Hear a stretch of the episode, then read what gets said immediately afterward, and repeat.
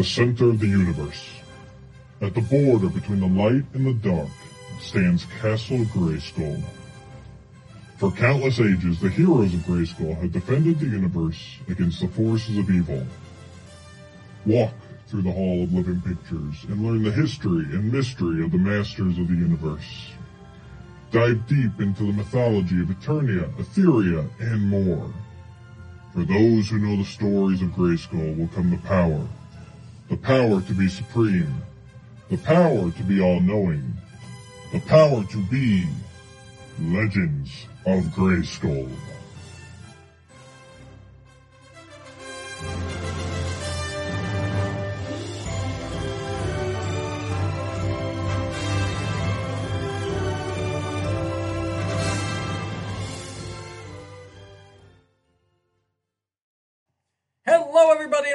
Episode 35 of Legends of Grayskull, the fan podcast where we discuss the history, the mystery, the magic, and mythology of He-Man, She-Ra, Eternia, Etheria, Nordor, Primus, New Adventures, Old Adventures, Golden Books, comic books, Star, Mini, Ladybird, UK annuals, anything and everything you can think of with that He-Man, Aye. She-Ra, Master Universe, Princess of Power logo. I'm Matthew Dooch. I'm here with Sean Scavarna. Sean, how's your neck doing today? Well, I guess I can now be called Whiplash because every time I do the head banging thing and me being over 40, I mean, you know, it's no good. But hey. Oh, good. Oh, good. uh, I um I- I actually I went out earlier today to see about any origins possibilities for my kids. No luck. Oh, yeah. So I am SOL as of right now, but otherwise I'm pretty good. How about you? I'm doing Yeah, I good. know. I know. You Yeah. have you have yawning Skeletor. My, my son does have yawning Skeletor. That- Um, That's his action feature. And that clip on the back stays on about as well as it did when we were kids, too. I remember always Oh, having to yeah? mess with those clips. They were always popping off.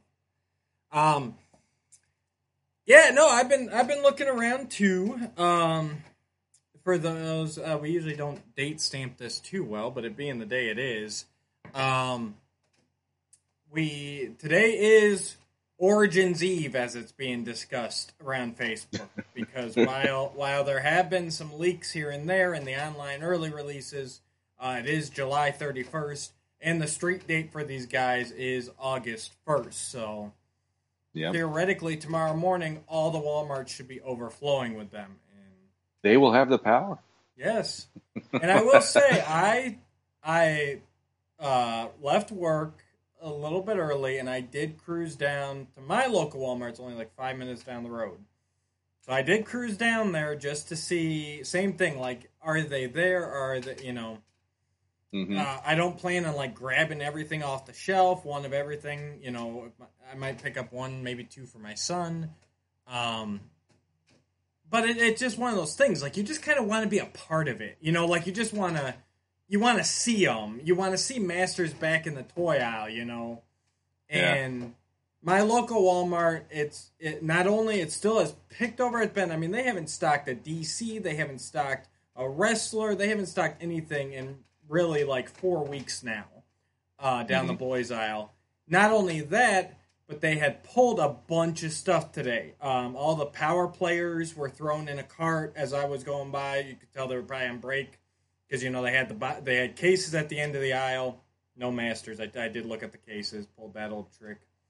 But uh, they had cases at the end of the aisle. They had carts full of pulled off products with the clearance tags and uh, power players was a big thing. All those were pulled off in a cart, and it, uh, some other stuff you could tell they were just like shifting it down. Um, so when I was there, there was a good, probably six foot gap of nothingness, um, right in the center of the boys' toy aisle. So I think it's pretty likely that by tomorrow morning, these guys will be on the shelf at my local one. Yeah, same here. I I went in and there was basically the area where the WWE Masters of the WWE figures are. There is a decent amount of uh, yes. just nothingness at this Yeah. point. They did have the Faker Cena, which I was like, eh, and they had that uh, Rey Mysterio one that's winning everybody Yep, over. Yep. Yep. That's and uh, finally got to see him, and I actually I do like him, but again, it's it, for me, it's the whole. You know, I'm not interested in starting an entirely new line and incorporating all this other stuff. It.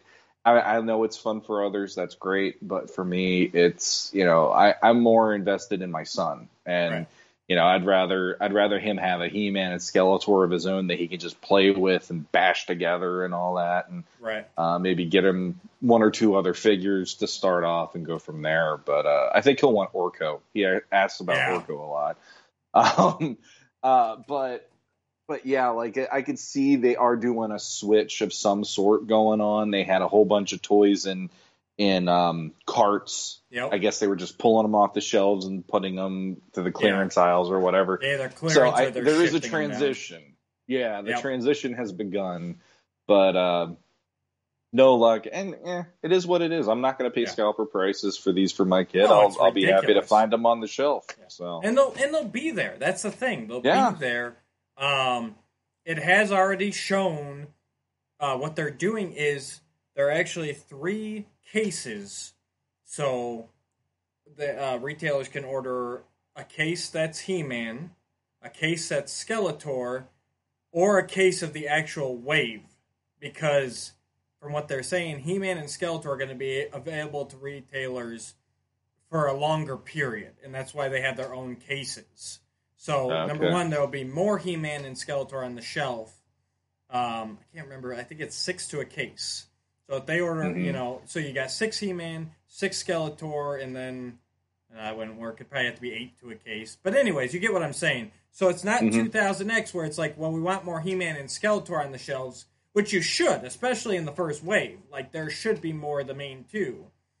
sure, Um, yeah, but you don't have to worry like okay because we got three he-men and three skeletors now there's only three beyond the other characters no that's not how they're doing it this time so case ratios sound like they've actually been solved which is an amazing feat in and of itself for mattel Yeah. Um, and yeah my my section that's right where it's at, where the wwe wrestlers are that's where the hole started opening up so i assume and I, that just makes sense for them to sit right now like it go it go rest the wrestlers, the masters wrestlers, and then the masters. Like that just makes Mhm. sense. So Mhm. Think yeah, pretty I- good spread. Yeah. I, I, I'm still completely like, okay, my He-Man is now right next to WWE. It's, it's the weirdest feeling. I mean, I know that it's a Mattel thing, but it's just like when I was a kid, that would have been separated. Like that aisle was like the aisle over from where the He-Man stuff was, because that was Yeah. back when LJN was doing it in the '80s. So like that was the aisle I didn't go to as often. I went to the Mhm. He-Man aisle, and usually they had like the Thundercats in there and GI Joe and all that stuff. And now it's like it's just it's it's it's it's anarchy. It's all Yeah. crazy. The toy aisle is just nuts now. So, but then again, Well- hey, you know we we have only a few toy aisles left in this world because it's only Target and Walmart nowadays. Well, and I was gonna say for for my Walmart, boys' toys is one aisle. Like that's it. There's same here. Yeah, there, there there's the Lego Lego aisle. They've got a whole aisle to them. Then they have a boys' toys aisle. Then they've got like three that are Barbie slash, um, you know, all the different girl dolls and everything. And then they got one that's like the the young kids, like the Paw Patrol and and stuff Yeah. like that. Like, no, the boys' toys eh, locally here is is the smallest section of it. Like everything is down that one aisle now. hmm Um, and I actually have I have one memory of seeing the original vintage Masters of the Universe in stores. You know, because I was born towards the end of the line. But I still remember going to one Toys R Us. It had been like '88, well, uh, before my sister was born. So yeah, it had to been '88. Like one of my earliest memories. I remember going there, and maybe it's just my remembering, but either way, it was a lot. But I remember there being a whole She-Ra aisle and a whole He-Man aisle in Toys R Us. Like it was just like you you said at the end it was just the whole lot the whole it was just one side, but still like I remember that whole side just being She-Ra stuff, and I was just like, oh my god, look at all those figures, you know. hmm Um, Yeah. maybe, maybe that's just my memory. Maybe it wasn't full. I I swear though, it had to have been at least half the aisle. You know, Well, that, that's the thing. You know, kids, kids. Uh, uh, I'm I'm a little older than you, obviously, Mhm. but it's like you know, kids. Kids of our generation, or you know, even a little older than me, uh, kids at heart at this point, we had it so good. The 80s Oh, yeah. were so, uh, like like it was Christmas if my mom said let's go to Toys R Us because I flat out knew I was going to see some Yeah. stuff that I've been waiting to get eh, my eyes on, my hands on and stuff. And um, I still remember one of the greatest days of like toy hauls for me was I went to Toys R Us and it was when the Prince Adam wave came out for Masters. And so I ended up like my mom saw all the figures and they were all on the front cap Yeah, that- yeah. for that one because it was the newest wave and they had it was I, I for for me being that age I thought it went all the way up to the ceiling that's how huge this cap was and I, I still remember my mom got Prince Adam down for me and then she found one or two more and then she goes how many are, how many are left that are on the back of the card and I pointed out like a couple more and she goes just get them so then that way we don't have to worry about coming back tomorrow and I left with like at least six or seven Masters figures that day and it was glorious. It was Christmas, at, Right. in you know whatever month it was they released them. Yeah. Um, but that's that's like like I go down the the aisle. Like I, it, it's funny. Yeah. It's tying into something I watched last night by accident. Scott uh, Neitlich put out another one about the the toy hunting, just going out hunting for everything and scavenging and all that stuff. And his thoughts are it's kind of like the primal thing of hunting and gathering, and it's like no, Yeah. that's not what it is in my mind. Not not how it works for me. Mine is the initial excitement of seeing that yeah. and knowing this is something that made me happy. It was the the dopamine thing, you know, Mhm. going on. So like when I was a kid going down the toy aisle, it wasn't so much that I was hunting for things. It was more the minute I saw them, I was so excited because I didn't know I was going to expect it there. right. And then it was, oh God, now I have to have it. And then it's how do I get Yeah. my parents let me have it? You know? No, and it's that- like now it's more, oh, I've seen that on Facebook. Oh, these guys are looking for this Yeah. in this group. Or da da da da da. And I, you know, just pointing them out. And it, it's like that feeling isn't there as much. It's there a little more because of Origins just going like, I want to see them on the shelves. But Yeah. No, I completely agree. That that is a big part. I think the hunter gatherer thing. I think that's more more the completists. Those guys that have to have Mhm. everything. You know, um, you know that that the com- the got to catch them all. That that I think is more the other the hunter gatherer Yeah. thing. But I agree with you, and I I wish there were more surprises nowadays. Like you get to, you see everything beforehand, and it's like like you said, it was awesome going to the back, going to the store, shuffling through the side. Like, who do they have? Because it could be anybody. You know, in your mind, Yep. they could there could be a lizard man there. There could be a Lord Mask there. There could be some something completely new, unthought of. You know, yeah, um, yeah, and I did. The, I did say whenever there was uh, for me, it was more like Spider Man in the '90s and stuff. And you'd always like whenever you saw a new figure, then you'd flip the card back over because it's like, well, who's in this wave? You know, and certain like, oh, they don't have this guy here, but now I know he's out there. And um, no, it is it is a neat feeling. I wi- I wish there was more of that nowadays. That's that's one of the things I actually uh, thought was cool. Matty Collector, the first time they did their first chase figure. I want to say it was a Spirit of Hordak. I want to say he was the first one. But like it Mhm. just popped up on the site one day for sale.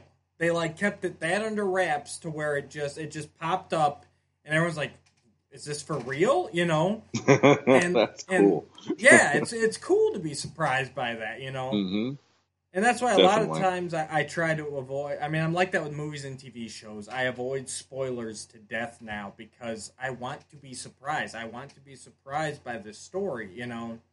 Um, hmm And then like like even even like I won't watch a lot of like reviews or something about a product that's coming out. I I, I look at it enough to make sure it's like it's going to be something I want, but I try not to because I want to get my hands on it and just kind of explore it, you know. So. hmm But Yeah, it I ruin it is a things for myself. thing. Huh? It is. It, it, I ruin everything for myself, and you know this per, uh, on a private level. I just Yeah. sit there and I, I listen to this stuff, and I'll be like, "Have you heard about this?" And you're just like, "I'm not listening to this," or Right. whatever.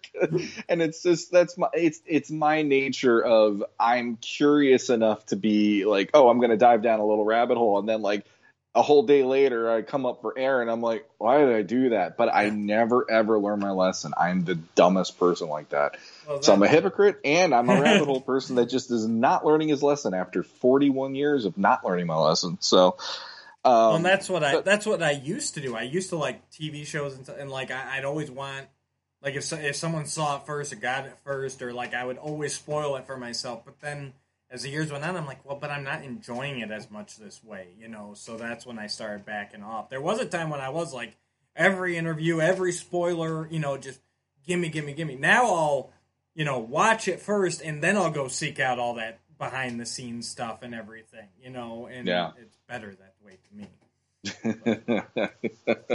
well, your lists have made me a wiser man, so I might as well follow you in that. But yeah, I, I, I, on on top of that too, there's only so many hours in the day anymore for me, so Yeah. that kind of helps me a little bit. But eh, Uh, one thing, real quick here, that I did, I did pick up. Um, it, it- they did have this up today, um, and I just I couldn't resist. I actually really like these shirts. Um, I got the the He Man and the, Oh. the, the Skeletor uh, pops with the t- with the glow in the dark with the T-shirt. I it's actually I don't know. There's just something about those. It, they're simple designs, but they're also just kind of cool. Like it's just a fun little, and that is the Mhm. design on the shirt there. So, well, um, it's it's of its time. Like that's the thing. Stuff like that, you could wear that on a shirt now, and people will just Yeah. be like, "Hey, that's fun," you know. And it's the nostalgia angle, and you know, it, like you wear Filmation He-Man shirts, and yeah, people are people Yeah. will point at. I remember that, you know. oh, every time. It did Yeah. take until I had them in hand though, because I initially let me see if I can get this right for the camera. I initially set them up like this to take a picture, and then I Mhm. realized that the boxes actually form a uh, Grayskull battle scene there. If I can line them up. Nice. So, so that I like was- that kind of thinking. Yeah, yeah, those would actually display. I'm actually thinking about keeping the box. Like that's actually a kind of cool little, uh just a little thing to Mhm. set on your shelf, even if you're not going to open them or whatever. Um, That's how I'd do it. That'd be fun. and of course, because and someone had been there before me, and this was almost empty, so I used it to t- carry them to the registers. I did swipe the uh, the shipper box for them, which has the cool red exploding brick background there. Nice. I was thinking this could be cool on the shelf, like uh, maybe display some figures in, or you can turn around this way. Display some figures in front of. Yeah. I'll make sure it wasn't too tall. Yeah, see, even classics will sit out in there nicely, like in front of that. Nice. That would be very cool. So, yep, I just picked up the whole thing and took it up to the checkout, and I'm like, nope, I'm taking this. That's pretty cool. I might grab another one if they're because the they had the shirt, they had that giant sized Skeletor, which was just on the shelf, the pop, um, and then they had the latest wave of the the pops, the the and actually those were pretty picked over. Um, they only had Tung Lashor, two Mosquitors, and a Webstor. Like that's it. Now that whole shipper box, you know. hmm Um, and I was just at Walmart like two days ago, so that looks that bodes pretty well. That people are actually picking them up, and even even the shirts were, you know, the shirts are gone now that I bought mine. So, mm-hmm. Nice. um, you know, and that, and that's what's going to help. That's what's going to help Mattel and everybody in Walmart seeing that this stuff is actually selling. You know, that's what we need right now. So yeah. best thing we can ask it's exactly, and and you know, there's been such a lull, even with classics in the mix. Classics was something that you basically, you know, like you had to be informed in order to get on board with that one. You know, like it, it wasn't like, oh, hey, it's Walmart. You walk right in and there's toys all over the place for it. So right, you know, it's like I feel like I feel like we're in a we're in an interesting time for the brand for that reason because it really is like there's people that are actually really excited for these things and stuff right now. It's like great, you know, I'm I'm I'm thrilled and hopefully it means that we get more and more stuff. A little more classic, please. But anyway, yeah, more Oh, stuff on its way so that you know I can I can get my hands on some new stuff and instead of just having the same old ones on my shelf right now. So that'd be pretty cool. Exactly. Uh, so real quick here, uh, I want to give a shout out, uh, Mr. Nate Baertsch. He posted up over the over the weekend. Was that Sean? You, I saw it originally. uh, like a couple days ago. I want to say So this Time's week, wonky. Work's been, and we're recording weird, and just don't.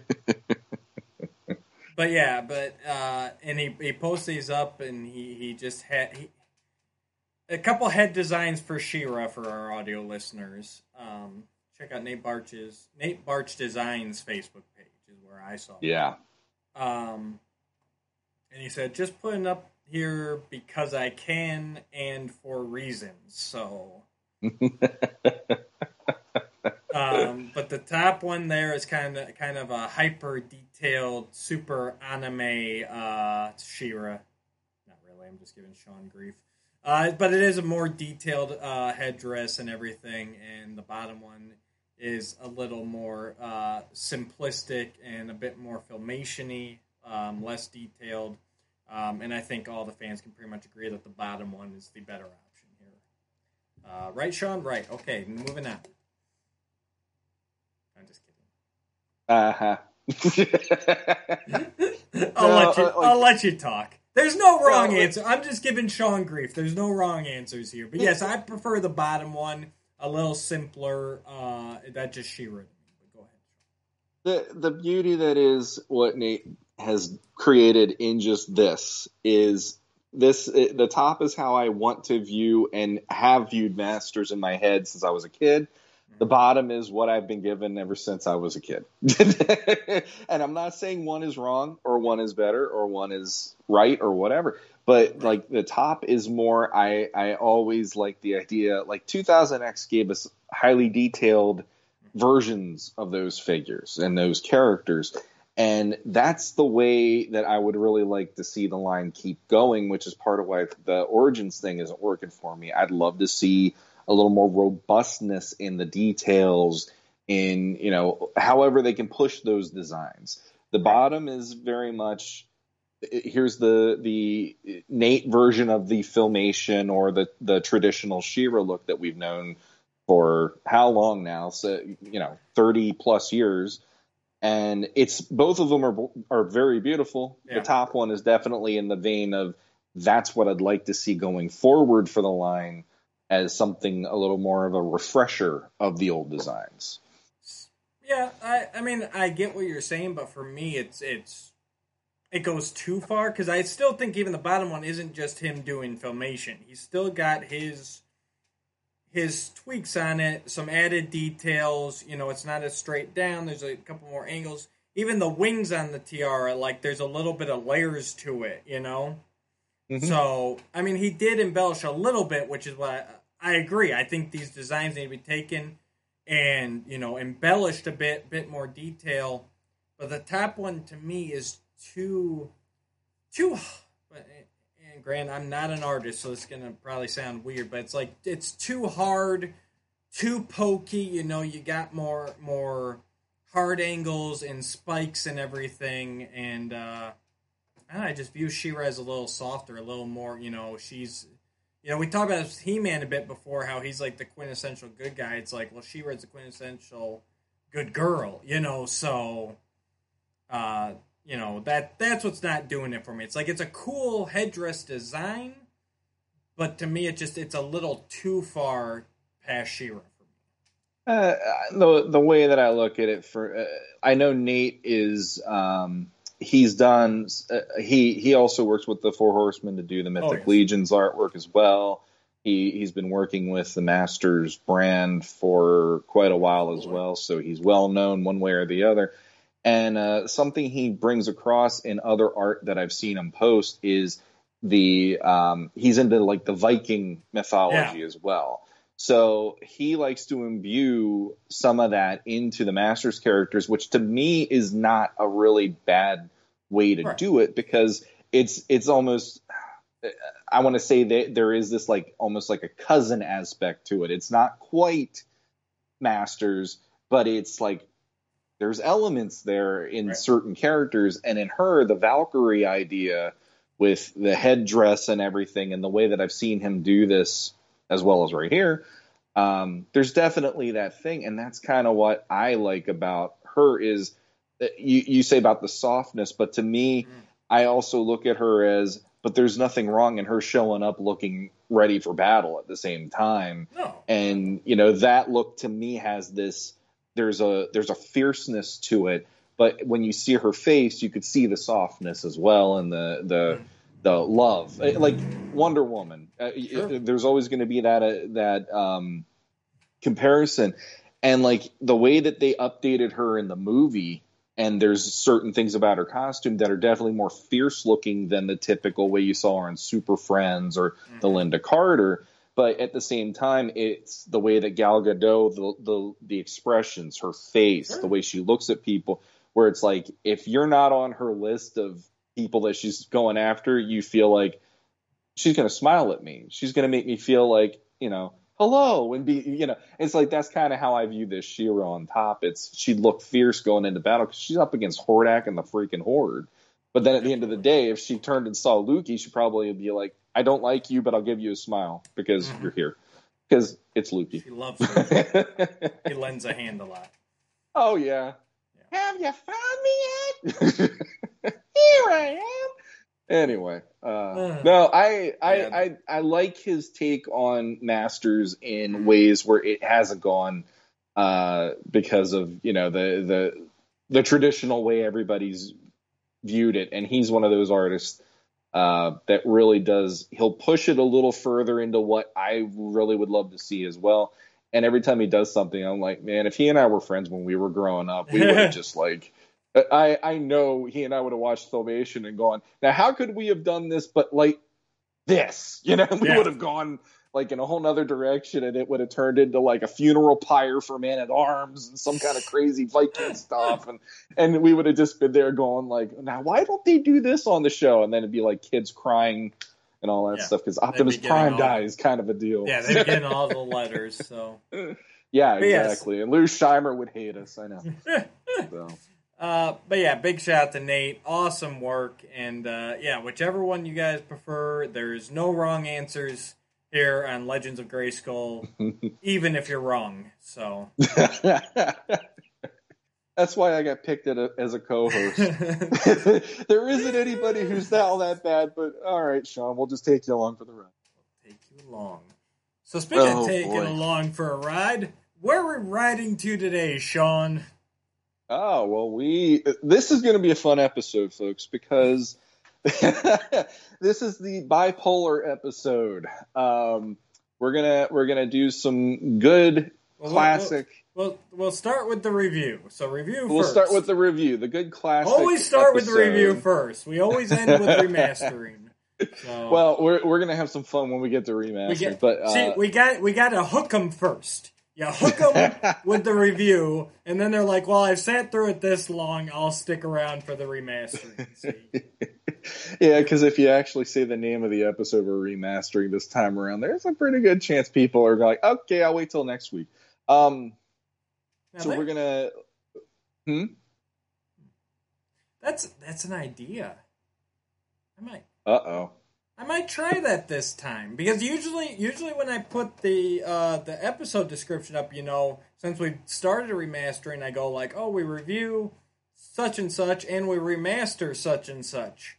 Maybe I just start leaving that part off. Cuz what if that what if that is a turn off to somebody? They're like, "Oh, they talk about the island? I'm not listening to that."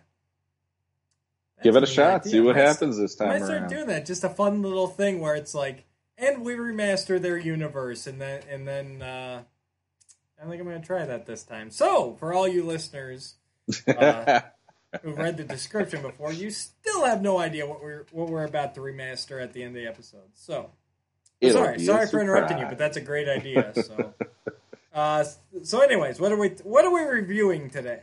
we are going to review the Dragon's Gift. The Dragon's Gift.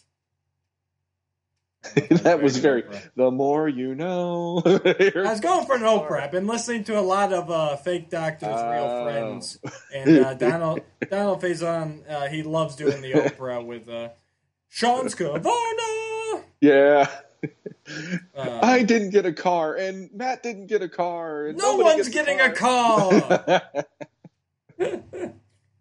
oh Uh, lordy! But yes, the Dragon's Gift. This is the 34th episode of He-Man and the Masters of the Universe by Filmation. Uh, it, it was directed by Lou Zukor, written by the late great Larry DiTillio. The script was approved March 22nd of 1983. The final revision was July 13th of 1983, and it was first aired in the UK on March 26th, 1984. Big thanks to James E. Talk for all that information. Um, and this was actually the first script that Filmation got bought from Larry, and Oh, it led to him being hired as a staff writer. So he was doing freelance um, and shooting them some scripts. They bought this one, and it went over so well that they actually hired him on to the staff. So, hmm and he deserved it. My God, he deserved it. This is a great episode that sticks with you from childhood, even. yeah. th this one, I- I mean, we also had the mini comic adaptation as well, Right. and this one, this one, I think I could probably tell you with my eyes closed without having seen it for how long leading up to this episode, even Yeah. because it's it. And and I, what I love about it is the morals in the story actually really hold up. Oh, and I love that it. it un, uh, uh, I'll just say I love the unpreachiness of it yes. because we're going to be dealing with a little preachiness later. But I like the unpreachiness of it, and and we're introduced to one of the fan favorites today as well, which is Granamyr, and that was a Larry DiTillio creation from the way I Yes. understood it, at least. Yeah, it was. He well, and he actually created him originally for the um, tabletop RPG uh, Tunnels and Trolls. So he it uh, Dungeons and Dragons type game system, and he wrote a Mhm. module for that called the Isle of Dark Smoke, which featured uh, a Granamyr the dragon and a bunch of the uh, ice trolls. So.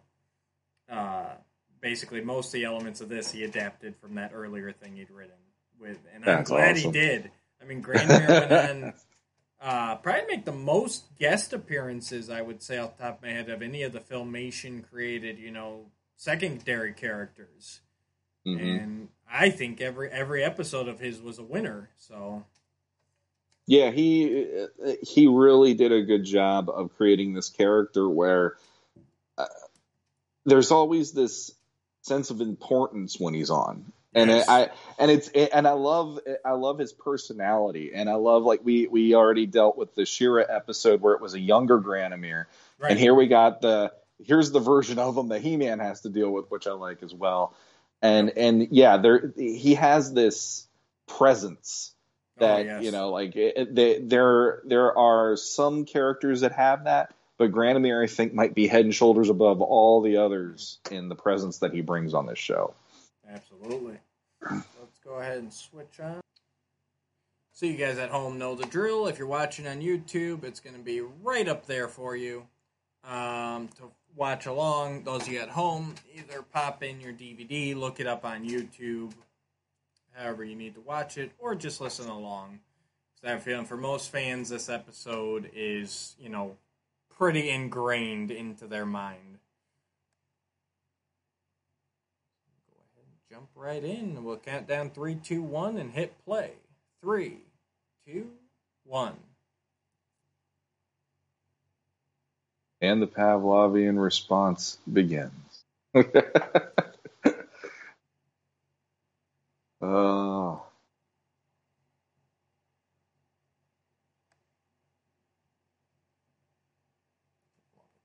Love it every time. every time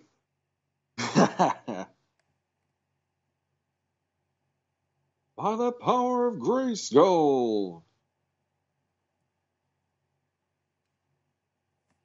Gets you every time.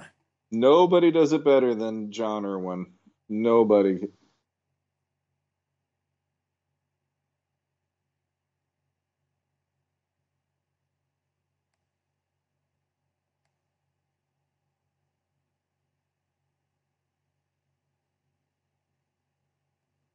It never ever offended me that he'd punch me every day.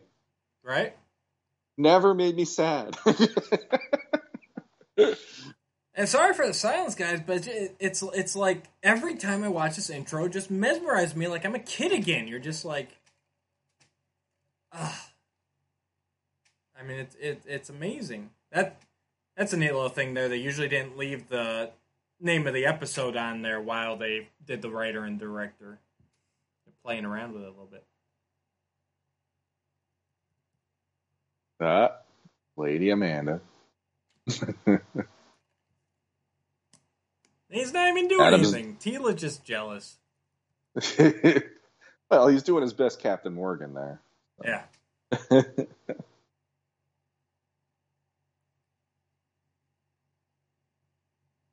Oh. Yep.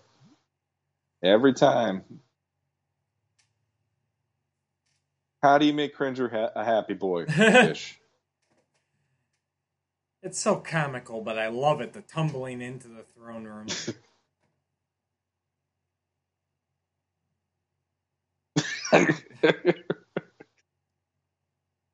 Oh. I don't even care, Adam.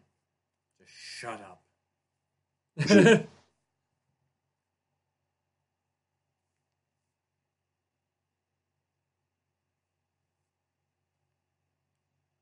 it's actually a good disguise there. Like, yeah.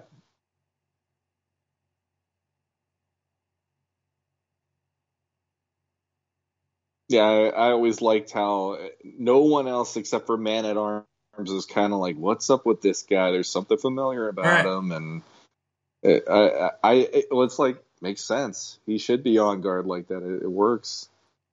think your captain of the guard would have been. Well, she's impulsive. That's the thing. and I like that this little Yeah. moment is what gives it away too. The, the, he sees the uh, the The hilt of the skull Yeah. or the bone sword. There you go. I like how that wasn't a mask either, because you could easily see them just like ripping off a mask Scooby Doo style, but they went for the illusion part. Yeah, And that awesome sword, you know, that we finally got in classics in toy form. I like him having Yeah. a unique sword. yeah. When I was a kid, I wanted that one. Honestly, Mm-hmm.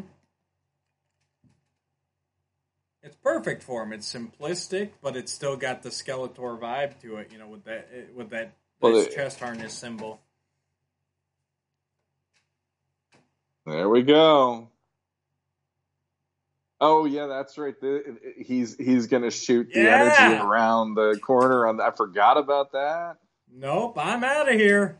Sorry, Adam. I love that as a kid. It cracked me up. It was boing, bank shot.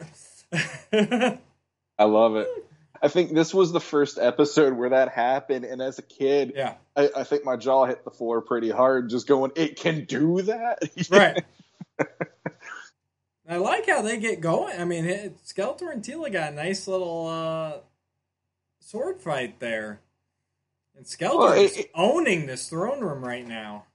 The the thing, uh, like um, Empire Strikes Back, has one of my favorite moments in any Star Wars movie, and it's the moment when Lando's inviting Han, Chewie, and Leia to dinner, and when he Mhm. opens the the door to the Yeah. room that they're going to eat in, Vader steps up and Han Yeah. just blasts him, and he starts opening fire on.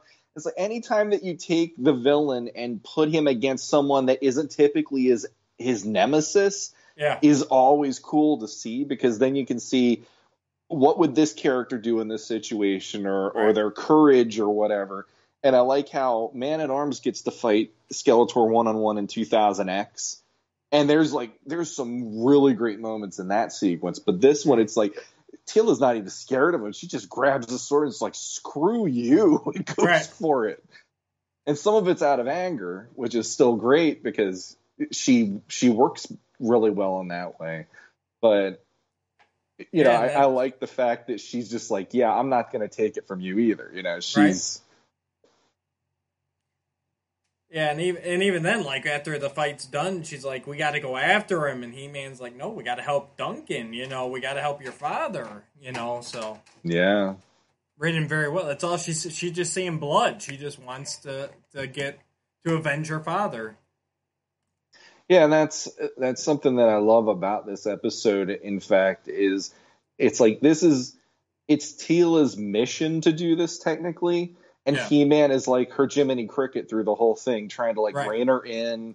You know, patience, Teela, and all that, like he just was saying, and Yeah. I like that. You know, he might look like a barbarian, but he, this is this is definitely how Filmation handled him, where you know he had the patience and he had the wisdom to at least you know try to remember what's happening on a broader level in some of these episodes in Filmation. No, it's it's, it's is- very well written. Uh, And I mean, like, mm-hmm. go ahead. No, I'm just gonna say I love it how they how they you know they they kind of circumvent the quest idea because she sends them to a library. Like that's um you know uh as a but even as a kid this didn't slow it down. Like you'd think like oh my god they're sent to a library like but no, He Man's like, you know, all the books, uh, you know, we can find the knowledge for ourselves. Here again, Filmation's great about inserting these little lessons in here without having to beat you over the head with it. It's just like, oh, we need to find out where this dragon lives? Let's study, you Yeah. know? And, uh, you know, they got the candle burning down to pass the time, but not, but they don't, they don't spend a lot of time in it, you know? So you're, you're still feeling boom, boom, boom, you're engaged. But as a kid, you're like, it's that knowledge is important lesson, which pops up a lot. Um, very nicely done. Yeah, I, I actually forgot about that part enough to go, wow, what's kind of cool is this is this episode is very much like this is what we're doing on the show. You know, it's like here's here's it, you know, going to the literature, the knowledge, this and that, and you know that's uh, Larry DiTillio. There you go. It was. I mean, he was an avid. He loved the RPGs. He loved all that. He loved books. I mean, he's he wanted to, and he said that in interviews. That he wanted to instill his, his a love of reading and everything into kids. So he got with the good line for that because uh like between the mini comics and the storybooks and everything and and comic books too and stuff th- this is this was what made me want to read when i was a kid Yeah. the he-man stories and everything exactly. I did love that that Wind Raider crash there. You really felt like there was a chance they could, they could they could get seriously injured. I mean, it was very well done. Ice Mhm. trolls, great design, great designs throughout this thing. I mean, these guys. Uh, this was uh, actually Robbie Lamb uh, storyboarded this, and he just gave it his all.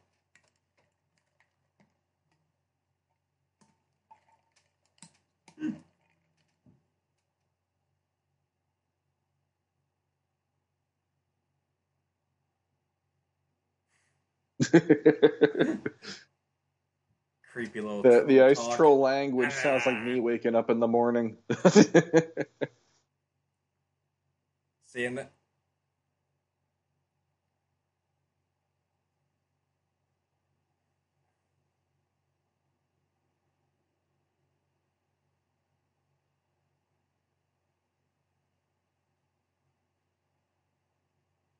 freeze ray But it's more way blocky effective there. here And it was more blocky. dude. it looked more Mr. Freeze there. You see what I'm saying? The difference is, you know? Yeah As opposed to just my skin turns blue, you know? Hmm.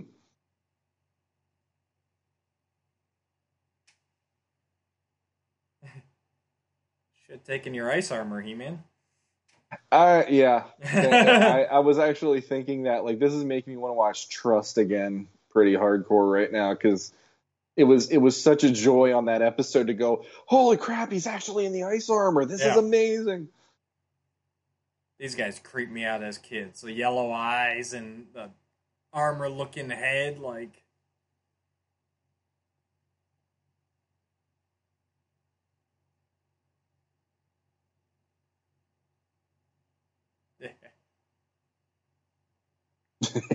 Classic. Uh, we got to listen to this part, guys. It is here? It must be the dragon's fire pit.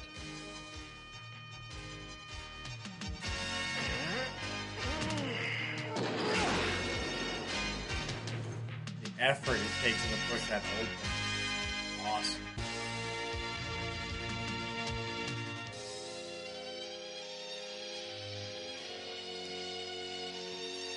And all of his collection all around. The center dragon is strong, He-Man. I guess we should announce ourselves. Granamyr!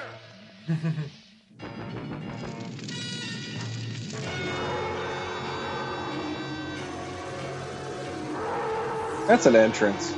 Yes.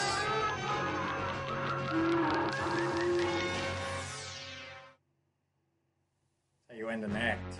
I am He-Man, Great Dragon, and I am here to ask your aid. He-Man, I have heard your name whispered on the winds of legend. In that case, Silence. I did not say I respected the name, only that I had heard it. Dragons pay little attention to the lies of legend.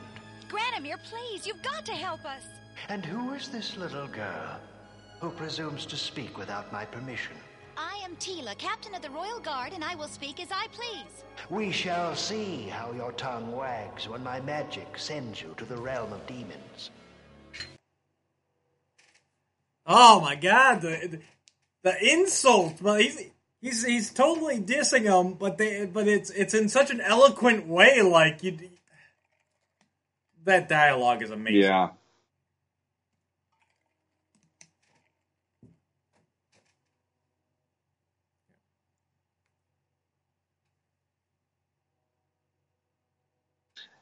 It's like I said after watching the She-Ra episode, I would have loved to have actually seen the story of what Yeah. led from then to now Mhm. because you can tell somebody did him wrong. Oh, Just yes. his oh and and I like I like that it's like you got stakes, you know, you know, man at arms has to be cured and everything. Mhm. But then on top of that, you have the stakes of well, Granamyr's going to mess you up if you either, you know, if you Right. don't prove him wrong about humanity or if you don't get something right. It's like I, I I thought that was awesome about this episode even as a kid. Yeah. It's like you have to watch where you step with this guy or else you're completely screwed. Well, and that's the thing here. Even like it turns out to be that whole thing about humanity, but there's no hint of that here. Like he is very much just like all humans are are scum. I have not had anything to do with you guys, but you know what? You didn't flinch when I started attacking you, so I'll at least hear you out. You know, and then it's Yeah. like he's very selfish. Granamyr is here. He's presented as it. You know, you know. Mhm. Towards the end, you can say, "Well, it was all a test," but in this moment here, watching this for the first time as a kid, you're like, he wants, like, he's all about himself. You know, and he wants nothing to do with them. Besides the fact that he sees Yeah. a way to acquire something he wants, you know, and even that is And it's va- yeah, yeah. it's vain. It- It's, it's- it's he wants to be the oldest living being on Eternia, and there's only one thing out there that's older than him, and he wants to Yep. kill it. I mean, yeah eh, I it, it was it was crazy like um I, I was talking to my daughter a little bit about us doing this episode Mhm. and one of the things I said was you know like Granamyr wants Skytree to get chopped down because Yeah. he he's looking at this as this is something older than him and I'm like but is it really right to destroy something that's a living thing just because of that idea? And my daughter's just looking at me. I'm like, yeah, your mind just got blown because that's on a He-Man episode, kid. right? Like, it- you know, I I love this episode. Like I said, it's not preachy, but it really does make you sit there and even in this episode, you're looking at it going, well, Man at Arms needs their help, but at the same time, you know, He-Man having to make these decisions. And maybe Yeah. you know, I like that. Like I know where I'm jumping to the end a little bit, but I like how he addresses it at the end. It's the whole he's got the courage to even say, "I'm not doing this," you know. Yeah. And that I loved how how well that part played out. Right. And the But thing even is, here, yeah, go ahead, go ahead. I was gonna say the thing is, right now as a kid, you're with He-Man. Like, let's go chop Mhm. down this tree. It means nothing to you. You're sitting there going, "It's a tree." We chop down trees all the time. We need them for, you know, uh, food and fuel and you know the fires and make our houses. Like you're you're seeing nothing wrong with this until they actually get here, and then Skytree starts talking, and then it's and then it turns the whole thing on his head. And even as a kid, I I got it. Like I didn't not as deeply as I do now, but you understood. Like now, wait a minute, how's this any different from him like killing his, killing a mother or a father or something? You know. Yep. And Tol- Tullamore and his dogs are great designs. I just this whole thing is great designs, great acting, everything. Mm-hmm. You know, the trees acting to try and protect Skytree. Yeah, I, I like I like everything in that moment. It's like it's all converging into Yeah. this moment. Then all of a sudden the tree just starts talking. It's like what the heck is happening here? But I even like to have that typical He-Man, it- you know, like throwing the sword from one hand to the other as he's about to chop it you, down. And My father's Yeah. life is at stake. Yeah. And if we don't bring you to Granamyr as a gift, he won't tell us how to reverse the spell that has turned my father to crystal. Granamyr, is that old dragon still jealous of me? yes, and unless I bring you down for his fire pit, Man at Arms is doomed. Man at arms, he is your father? Yes. You know of him? I know the name. Through all of Eternia's long history, there has been a man at arms to uphold the cause of goodness. In a time now forgotten, one such man at arms saved this forest from the witches of fire. I am still in his debt. Then you'll help us. I have stood in this spot for countless ages. From my seeds, the forests were born. I am the soul of all that is green and good. Though I may fall, always exist wherever a tree spreads its branches to the sky. Take up your sword, man of Eternia, and save your friend. Oh, thank you. Thank you. But you can't. Like seriously, that is heavy for a kid's show. The tree's willing to die to give up his life for a guy he's never met. You know? Well, uh, this episode does such a cool job of even the whole like uh Granamyr doing the whole I've heard the name of He-Man whispered on legend and now it's like they're even bringing in well a man at arms was was the one who saved Yes. me when the the fire witches were invading and, and it's like I, I love the idea that this is the one Larry Larry kind of blew the roof off the joint in this simple little episode that he wrote of saying there have been these protectors even before what we're getting to watch here and all that kind of stuff and it's really cool to think because that's something about this line I love is the history eh, that you think of well what what what was this and the ancient the you know the elders and, and that it's it's really cool Absolutely. Pick another gift or or send us to the realm of demons. Now, It would be my right to do so, wouldn't it? it would. Wisdom, compassion, and the honoring of a bargain. Who would have thought humankind would have improved so much in a thousand years? I accept this gift, He-Man. In this book is the knowledge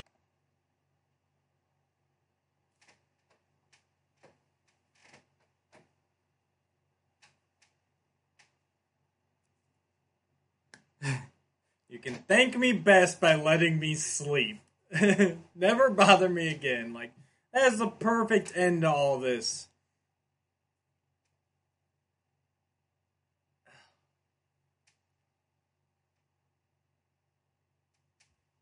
Hmm.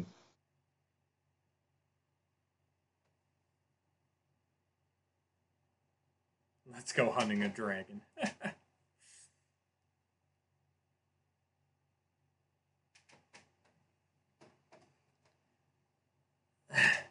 that that I was mean- uh, the th- that last moment was very police squad yeah. it's, it's got all you know like frank's there at his desk and all of them are just around that they had had that like stop the uh, you know the the freeze frame with Freeze them frame, laughing yeah. with their heads back and all it's just it's very that but But it's exactly what this episode needed because it had such mature topics and so much you know, going on. It's like kids needed that laugh at the end there, you know, and Adam protecting, you know, his identity there, and it w- it's just uh, uh, it's a masterpiece. I mean, with with all that at the end of it, you you're thinking, all right, this is it. You know, they're getting sent to the the the realm of what, the realm of darkness or demons. The realm of shadows or Realm demons. shadows. I think he Thank said, yeah.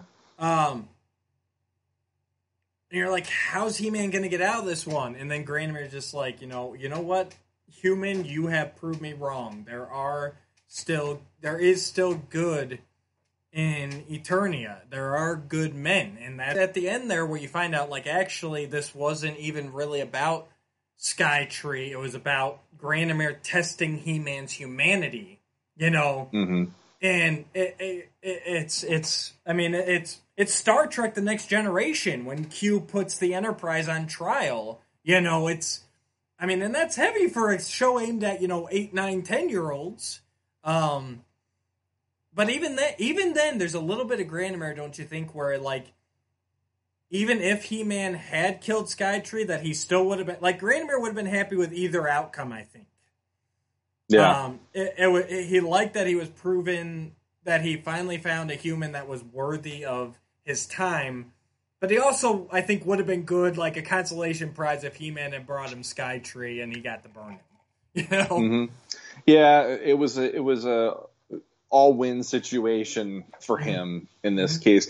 And like I still remember being a kid watching that episode and thinking to myself, I think He Man's going to the realm of demons, to the realm of Yes, shadows. that's what I'm Like, saying. I, I, I really was scared for him to go back there, and then it was Right. it was the craziest thing when he when he's like, oh, compassion and selflessness, and then all of a sudden it's like, wait, he actually admires this guy now. Oh my god, you know, it, Yeah. it, it was such a great flipping the script moment uh, for me when I was a kid. Like uh, I'd say, you know, I was four or five, maybe six at the most when I saw this episode. Mm-hmm. So you know, there's there's definitely a surprise to that, but I, I, I you know, in general, that's what I like about these kind of stories. There, are, it's a morality tale, but it's done in a way where you know kids will just be like their minds are blown just hearing about this. Like I said, my daughter, that look on her face when I told her what the point of this episode was, it, it- like she she was like, they could do that, yeah. It- it's like some Right. of these are really good for that reason.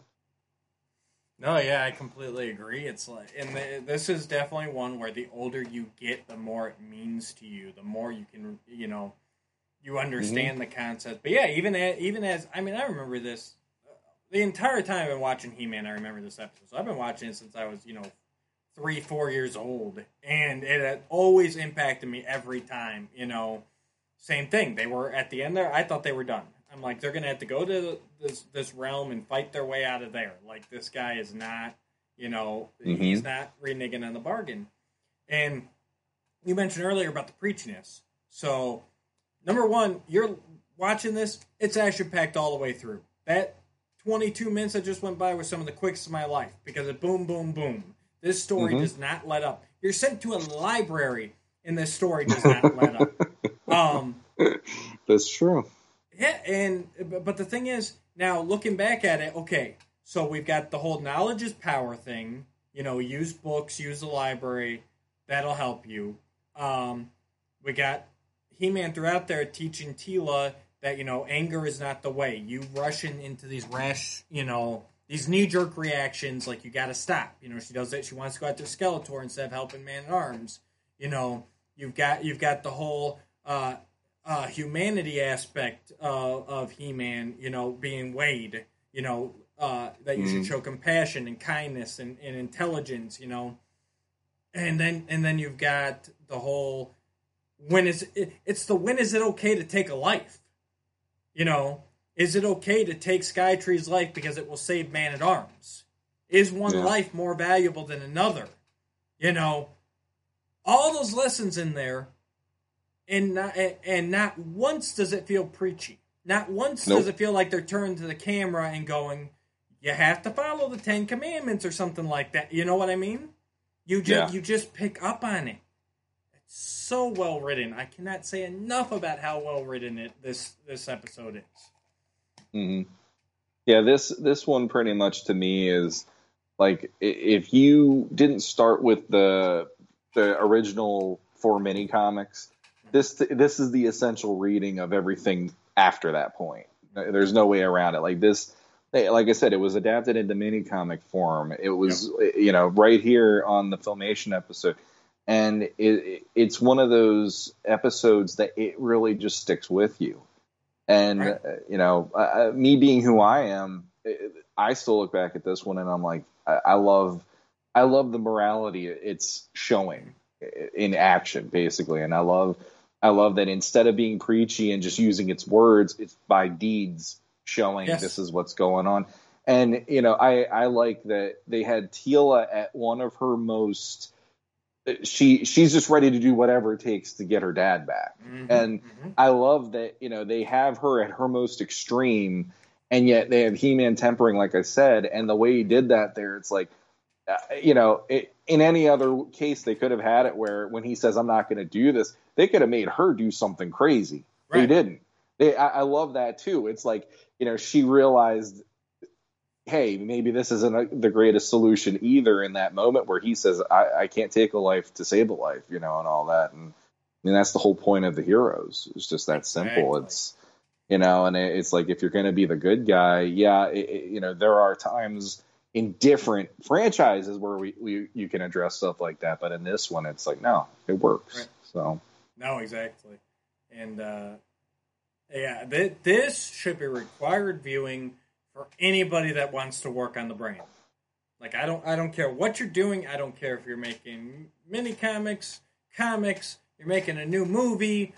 I, I don't care. You're, you're making T-shirts. You need to see Dragon's Gift before you're allowed to make a He-Man T-shirt. That's hmm that's just my opinion. well, That's it- uh, it- it- it's one of those it's one of those premiere episodes. It not only defines filmation, but for me, it defines the brand and what the brand should be. A lot of the central aspects, you know. this this is again. I said it. Um, I said it when we covered. I think it was lessons. Yeah, Um, it would have been amazing to see Larry had been able to head a show about He-Man at some point Right. instead of just being a writer on the show, because you know his his take on it is something that it's still relevant and it's still like it, I I don't know anybody who would talk badly about any episode he's worked on.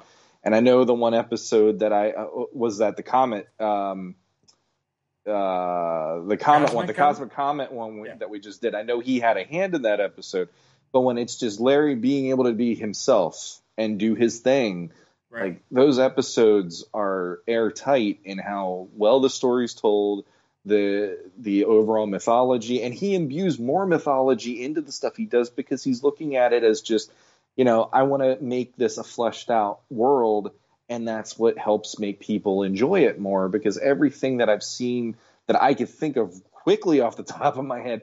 Like he introduced the Ramstone into 2000X and stuff like that. That wasn't there that I remember from Filmation at least. No. And then it- he brought Granamyr into the whole mythology as well, which, like I said, fan favorite character. I don't care who you are. Like I'm not the biggest Filmation guy, but I still I give mad props to the Granamyr because he's that character.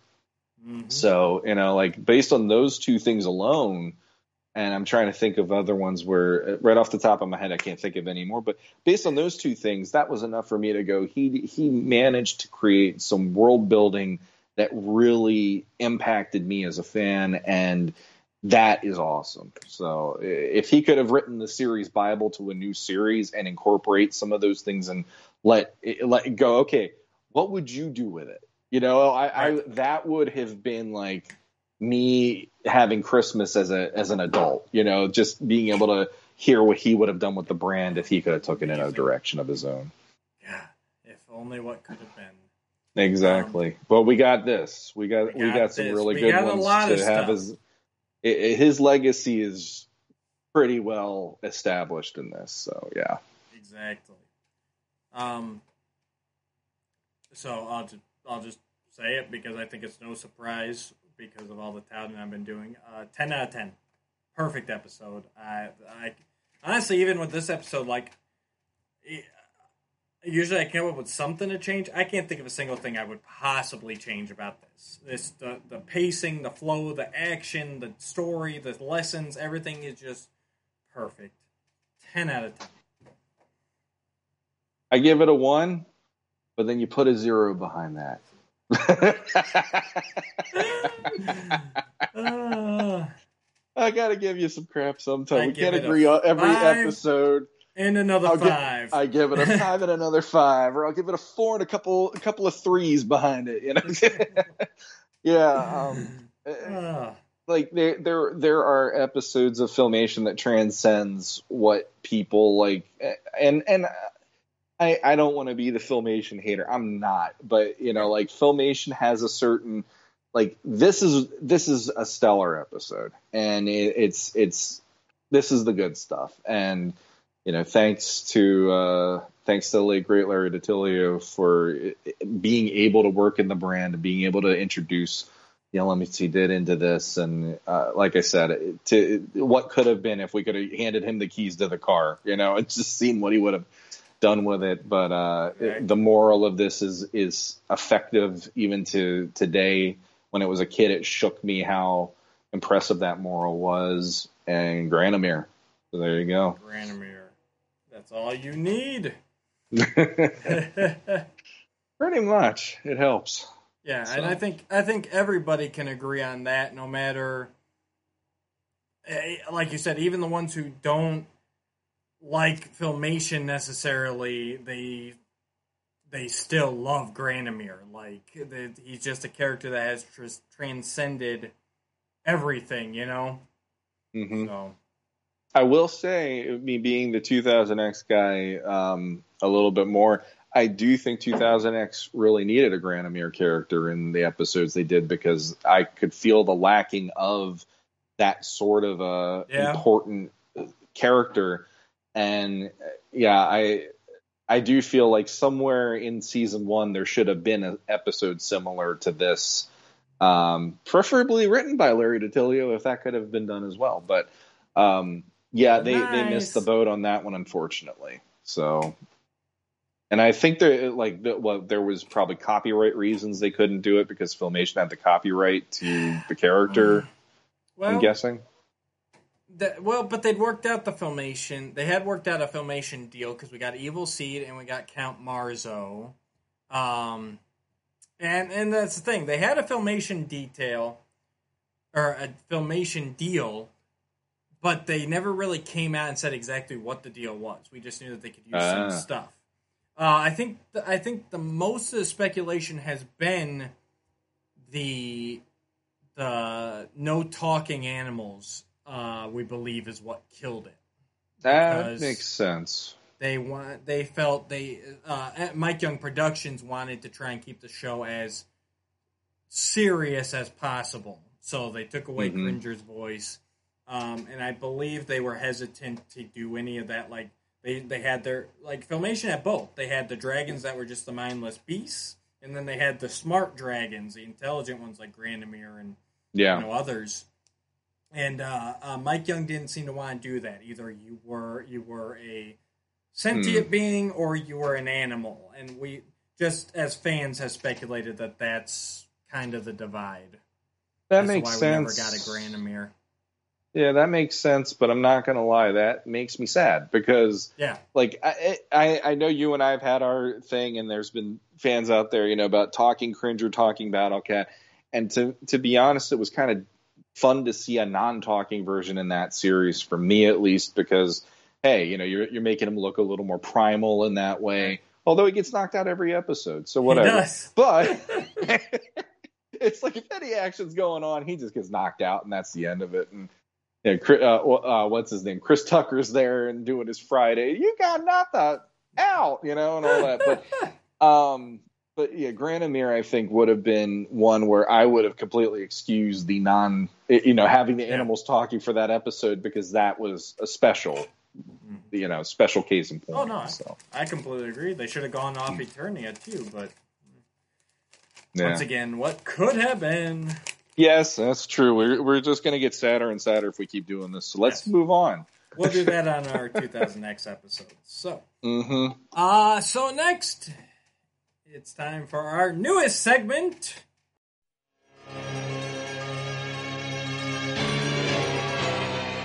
Remastering their universe.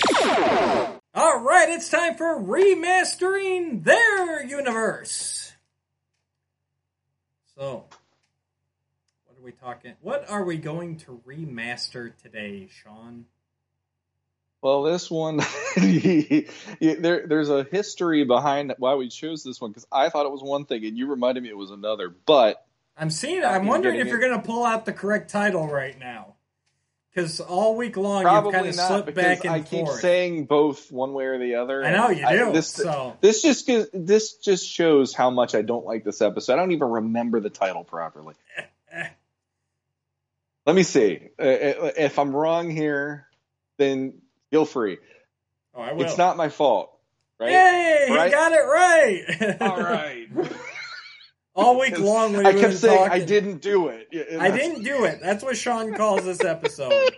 He's like, we should, I, I, we should should do. I call it, didn't I don't do want to it. watch it.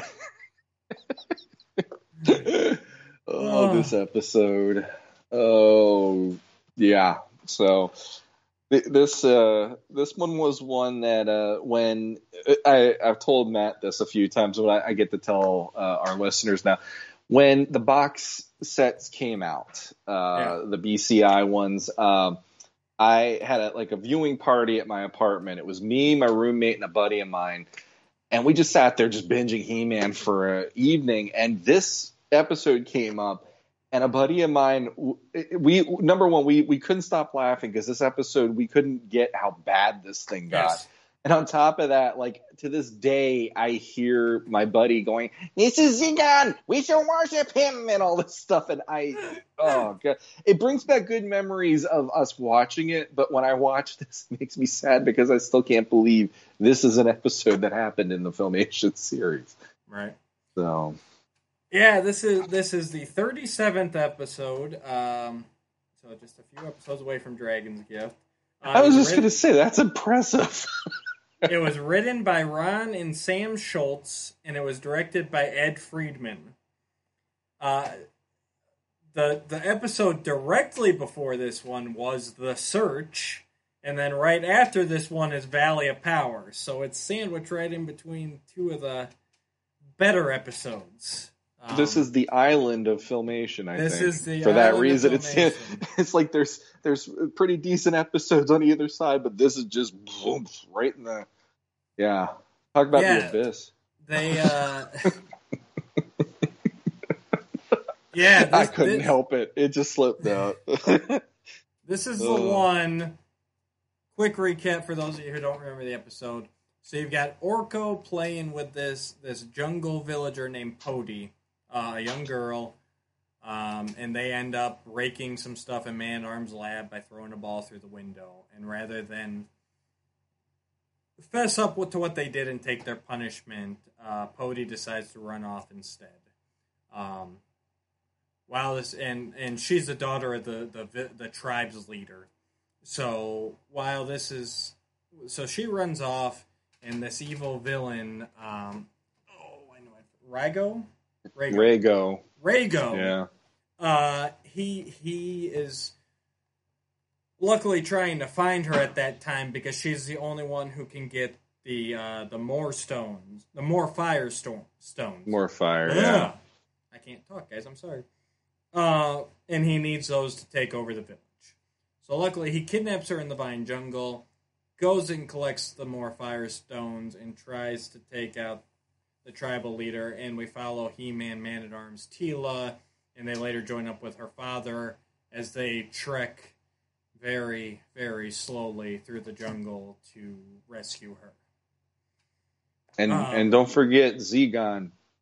We have we have Zegon. we have Zegon. Zegon is is this robotic rhinoceros type vehicle. I don't know if I can get. And Oh. and he he he wants to get the more fire stones in order to activate Zegon to full power, but still Full Zegon before this even before he has the Morph Stone, still has enough power that it's doing some damage. So it makes you just kind of go, well, what's full power going to be like on this thing? Because it Yeah. seems like it works just fine as is. Yeah, it, yeah. It, well, I don't know if it works just fine, but it, it works. Um, It works, yeah. Yeah, it's this weird robotic three-legged elephant or rhino with with attack track tile style treads. Man, this Yeah. this is throwing the whole episode off the rails here, Sean. Why'd you pick this? Um, I just complained quite a lot, and you just heard me. That's basically what happened. So, I mean, I mean, this this episode is, is bad on so many levels. Um, but let, let's start with Zegon. That's my number one thing. Let's start with Zegon. This thing looks ridiculous, and Yeah. uh, it's not imposing. It's not intimidating. It's this weird rhino-shaped body with these long legs with treads on them. It doesn't even look like it should be able to make it through the jungle easily. Like it's not they threw the treads on there, I think, as an attempt to try and be like an attack track, like all terrain vehicle, but it doesn't come across like that. And then it's got a Mhm. jump and stuff, like it jumps by like just like Hanna Barbarian, like boing, like it Yeah. jumps over a chasm. Um, so number one, Zegon needs better design. Go full. You know, it was described as as a three legged rhino like robot in the script. Okay, number one, drop the three legged because three legged in anything is not a good all terrain vehicle. You know, um, I say go full on robotic rhino, like a big Transformers type of you know menacing rhinoceros, you know, Mhm. vehicle. That's my Yeah, I could buy that. I could buy that. I, like, I- think my biggest issue with that in general was when you first see him, Rago says, "This is Egon. We shall worship him." Yeah. It made it sound like it was supposed to be this, uh, this like deity of some Right. sort. Like it, it should have been like a statue made eh, to to worship this deity called Zegon. Yep. So when you see what it is, it's like this looks like something you threw together out of man at arms spare, spare parts from the palace. It, it's it's I, I kind of wanted it to be something along the lines of it maybe could be a, a, a- like a like a statue that ends up he gets the Morfire stones. Okay, all right, good. We're on the. Ugh, this Keep is going, working. keep going. Uh, he needed the Morfire stones to bring it to life. So then, through the power of Zegon, which I, I keep wanting to say Egon because of Ghostbusters, because we got a Z it, that's it. But he would use Zegon in order to control the jungle then, and, and that would be his. Th- and I guess Yes. it would have been, hey. I had the Morfire stones, and therefore you answer to me. I'm worshiping you. Blah blah blah blah blah. You know, it's like the Right. whole premise of it's just this giant attack track with a rhino face and three treads. Like it, it's Right. just like you're saying. I don't I don't like the design of it. I think it's definitely one of the weakest designs of anything, uh, especially of what it's supposed to be that Filmation created. And I the whole "we shall worship him" line always Yes. confused the hell out of me as well. And that that's what I had here too. I had along the same lines. I said make make Rago actually find Zegon and have it be some sort of like ancient tech, like a like an, Yes. even if you want to keep it robotic, you know. Which again, with remastering, we try and keep within the parameters that are here. So keep it robotic, but have it be this this. I mean, it doesn't have to be ancient, really. Just have it be this abandoned warship that he found. Like it was just Mhm. a vehicle. He found it after he was kicked out of the tribe, and he got a bunch of, other outcasts together. He's like, "Look at what I found. Let's worship it. It'll bring us to victory." You know. And then they Mhm. need it needs a little power boost. So then he's like, "We need to we need to track down the more fire storm stones." You know, Mhm. to to get him up to full power. You know, and that way we can take over the village. Like Mm-hmm. that works for me. You Yep. know, um, yeah. Uh, another thing I had, um, let's talk. Let's talk about Rago for a minute here. All right. Let's do it. So, for being kind of, kind of, kind of a ridiculous villain and not much happening in the episode, he has one a very extensive backstory to him. Mm-hmm. Do you remember what it is? It's uh he I, I remember like I, I know the I remember the chief was the one to tell the backstory yes. and and that I don't remember as well but I know in in uh, from the perspective of Pody she says you were supposed to keep vines out of the drinking water and that was a very important job Right. with our tribe Which and and I love I love that his reply back was it was a job for a girl and it's like Yeah. Wow you know like eh, he's he's all about the cred. He's all But- about having the respect and all this kind of stuff. But what the backstory, For- I, I don't remember it exactly. For Feel those who, who don't remember exactly, so Rago was uh, ba- in charge of the village's water supply. He was he was the water he was the water department basically, and he was in charge of keeping it clean and, and drinkable and you know everything.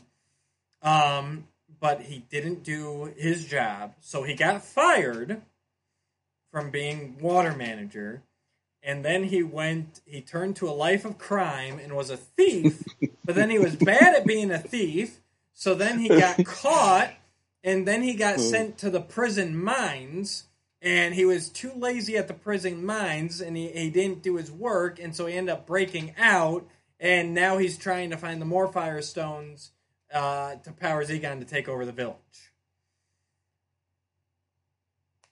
you know what he he's got this whole story here, but it's very much uh li- like do we need that? Like No, we don't. Um, That's why I don't even remember it because it was so Yeah. crazy that I'm like, ah. because it's a setup. The whole thing with this episode is a setup about taking responsibility for yourself. Um, that's in case you didn't catch it in the it, the title, or if you watched the episode, I don't know how you couldn't have caught it. But the whole thing is about taking responsibility. So they were trying to show Rago as like the extremely unresponsible guy, you know, which Mhm. to me it's like I don't know. I just like like simplify it. Like if you wanted to make him in charge of the village's water and he was lazy and didn't do a good job, that's fine. Like Cobra Commander was a used car salesman, so okay, he's Mhm. he's an ex waterman, water department worker. Like that's cool, but I don't know. There's just something it during the episode when they're like he was this and then he was that and then he was that and then he even did this and then he went over there and then his mother did this and we we had them for dinner every Sunday and it's like, dude, simplify, yeah. simplify. Well, or leave it out entirely, you know. But but I think you need to kind of make Rago the irresponsible one. Like it's you got to go with the lesson here. It is a good lesson, but this episode beats you over the head with it. Yeah, I, I actually clocked it last night out of curiosity. And with you take out the actual intro, so say 30 seconds of the episode you're taking away. Sure. Within the first two and a half minutes of this episode, you got to the point of what the whole moral is. And throughout the episode, Yeah. you're constantly getting hit over the head with the fact that it's about taking responsibility. And Yeah. everything Pody does is making you just cringe and get annoyed because she's just running away from everything. Yep. So yeah, um, when it comes to Rago, like, yeah, simplifying him would be nicer. And there, I feel like he he's such a caricature of a villain anyway. Like the way he's played, the way half the stuff he even says in the episode isn't even like nothing about him is scary. Nothing about him is Yep. imposing. He's using Zegon to be that, and it's just him. And I, I just feel like he's just such a pointless Yeah. character. And like, okay, you know, if you want to bring across the whole responsibility thing and all that stuff, they could have gone 2000X with this idea hmm. instead of how they did it on 2000X. And the chief could have just been his brother.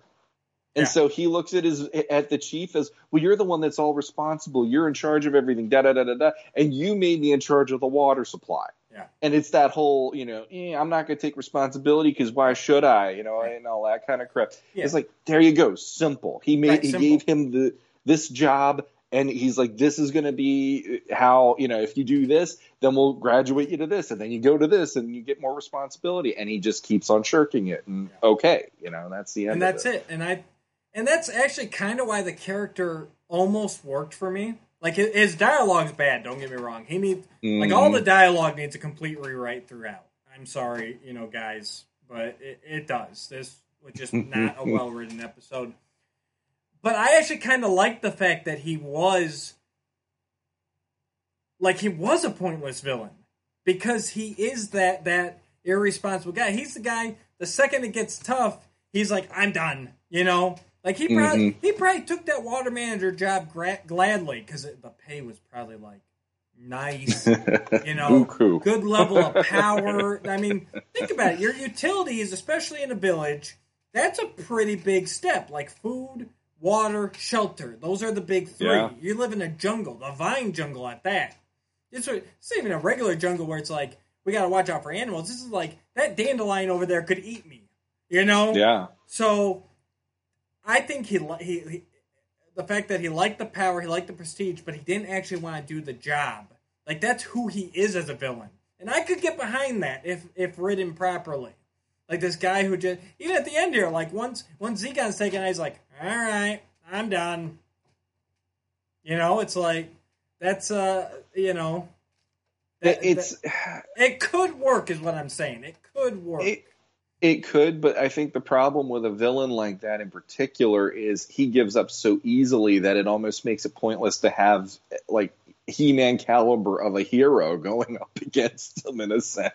It's like he the the whole thing like uh, like uh, when I was thinking of well because we also talked the other thing uh, about this episode is it's padded oh, and it is padded incredibly to the Oh, point where I think God. the story probably would have taken only half the episode to tell. But we have tons, like you were saying uh, uh, privately. There's panning shots. I mean, the first, the Which I love panning uh, shots. Don't get me wrong. I love panning shots. yeah, But when you when you do it, like okay, the first shot you get is it's going through the stars in space. And then Yeah. you see Eternia, and you're zooming in, and then you're going into the palace, and then you're zooming in, and then you're going into a specific area of the palace, and you're zooming in, and then on top of that, like you were saying, uh, the the jungle. Well, here we go. We have we have the same stock image of Teela Yeah. doing the whole using her bow to get through Oh, the bow, the underbrush and all that stuff, and and He Man's doing his chopping this There's or that. two. uh, there's a two minute bit where they're clearing the path to go through the forest.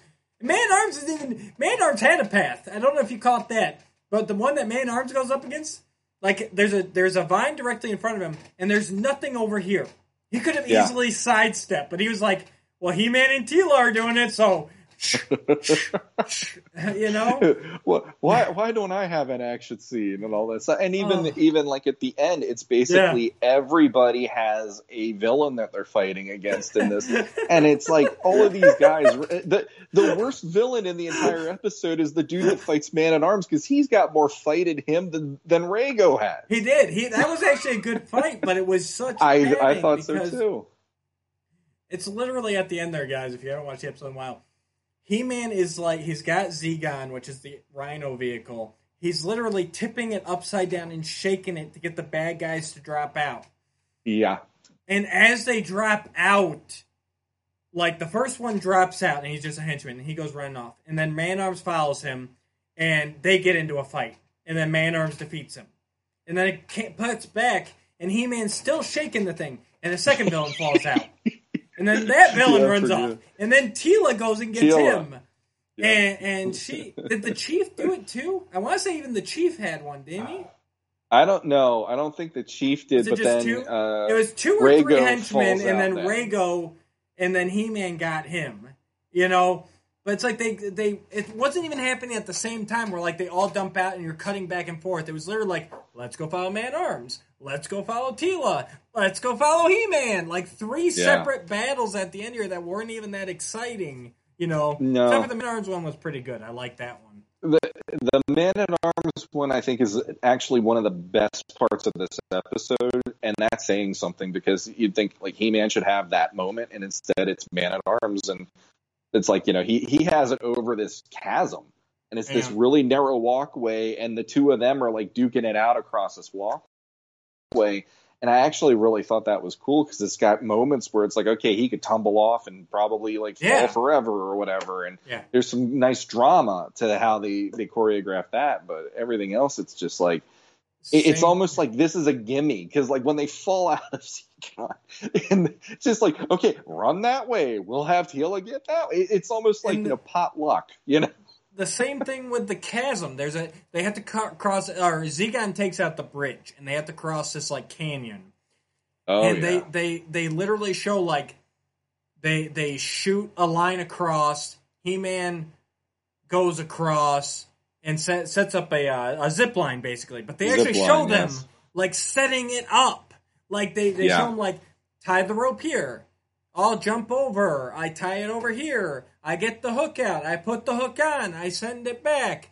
Teela gets on the zip line. She goes. She sends it back. Man Arms gets on the zip line. He goes. He sends it Yep. back. It's like, what are we doing here, guys? Um, in in the span of that whole sequence, that would have been when I turned off the TV and went back and played with my toys, so I didn't have to be dealing with this stuff anymore. Because, yeah, this one. seriously. uh, I will say, like- re- real quick, real quick, just sorry, I just happened to glance at the filmation guide, and it says for deleted scenes, uh, in yeah, the more scr- zip lining. in the script, Chief Merlo pursues an escaping guard too. So in the script, he did. The chief did pursue a guard at the end there, but they did cut that. That's confirmation. So it was just the two guards in Rago. But there were supposed to be three guards in Rago, and Chief would have had his fight too. That that would have turned it into the only other two parter besides House Sisters Cody. Then they would have gone that way. Because dear God, like I mean, I I think the padding needs to go. Yes, I I that also too. think, uh, uh, well, well, uh, uh, but Yeah, I also think the initial thing with uh, the initial uh, beginning of the episode needs to go yes, because that's when they already hit you over the head with the moral, and throughout the episode, you're just going to keep hitting your head against the wall with this thing. I- lesson, okay, see, lesson at the beginning? Question mark? Question mark? Question mark? literally, like I said, two and a half minutes into the episode, they break his molecular something. I forget what the term of it is, but Right. they, they they they have a ball go through the window into his lab, and it's the and it's the typical Orco Which setup. So it's like I don't even need. Well, for me, I don't need a, a I don't need him to have an accomplice. I mean, they have the whole. Oh well, Well- why don't we just tell him and maybe it won't be as bad and and then she just does the no and she runs off and I'm like I, See, I- I don't like her character based on that already. So it's hard for me even like her going into the rest of this episode, even though, yeah, she's a kid. She needs to go back home. I get it instead of being kidnapped. But and I I, th- I think I don't mind the setup. I, I the the breaking the thing and then running off that that's fine to me, but don't preach. Like there's literally well, number one, Orko should have ran off with her. So we we shouldn't have had. To me, we shouldn't have had the Orko and Man at Arms and Adam scene. It should have been Orko and Pody like, shit, let's get out of here. Because we all did Mhm. that with kids when we broke something, there, especially when there was a group of us. It's like scatter, you know. yeah, Um, yeah, and, and so it should have been both them taken off. And literally, there's a scene with Man at Arms and Adam where they literally say the moral to each other. Yeah. Adam's like, "Yeah, you should have just fessed up," and Man at Arms is like, "Adam, how many times when you were a kid did you mess up?" And he's like, "A lot." Uh, and Man Arms goes, "How ma- how many? And wasn't the wasn't your fear of punishment always worse than the actual punishment?" And Adam's like, "Oh yeah, you know." Like they, Mhm. lit. they- It's not even just having the lesson at the beginning. It's they literally. Tur- they might as well just turn to the camera like we are now and gone. Kids, tell your Mhm. parents what you did. You Mhm. know, I mean, it's but it was that's what basically needs the, to go. The this this one had the beginning moral instead of the ending moral because the ending moral basically covers everything that you saw in the first two Right. minutes of the episode. So So yeah, like I I I don't know. I kind of wish that that was gone, and I wish they could have addressed it a different way. But if we're if we're within the confines, it makes sense. But Yeah. I I don't know. There's there's still this. I think Orko should have went with her yes, because then it would have had it would have had them on high alert. Now, okay, you know, number one, she's Right. visiting us, Right. and now he's gone with her. What the heck, you know? And then they're they're on high alert trying to go after and all right. that. And, And it, it's it, like, it adds kind of the missing child thing into it too. Like, hmm where did they go? Like, you don't even have to address the broken thing. You you loop back to that at the end. Um, you know, but now you can play with the the taking responsibility and not going anywhere without telling a parent, and you know the fear of losing a child. Like there, there's Mhm. some better stories in there if you go that way. Definitely. And you know, like that would have been more that would have been more the direction I think it would have been a lot more interesting to watch. I wouldn't say more fun because when you're dealing with those kind of themes, it's not exactly fun to watch, but it's like that's the kind of stuff where it's like, you know, oh crap, you know, these kids are in over their heads and on top of that then you have Rago kidnapping both of them then and like I mean he does that anyway technically in the episode. But Right. it's the whole, you know, him him having these kids and then on top of that her being able to unlock the she can hold the more firestone so it's the Right. you know her being a conduit to having him have a bigger role of of the villain and all that stuff it's like it is a convoluted as heck story in that way because that's that's like something that it's out of left field. Like Right. typically when they introduce some of these characters that we don't know they will actually oh, oh well this is prince adam's cousin and she's from here and there's this about and then at least going into the rest of the story you're like oh this is what it's gonna this is how this character is supposed to come into play.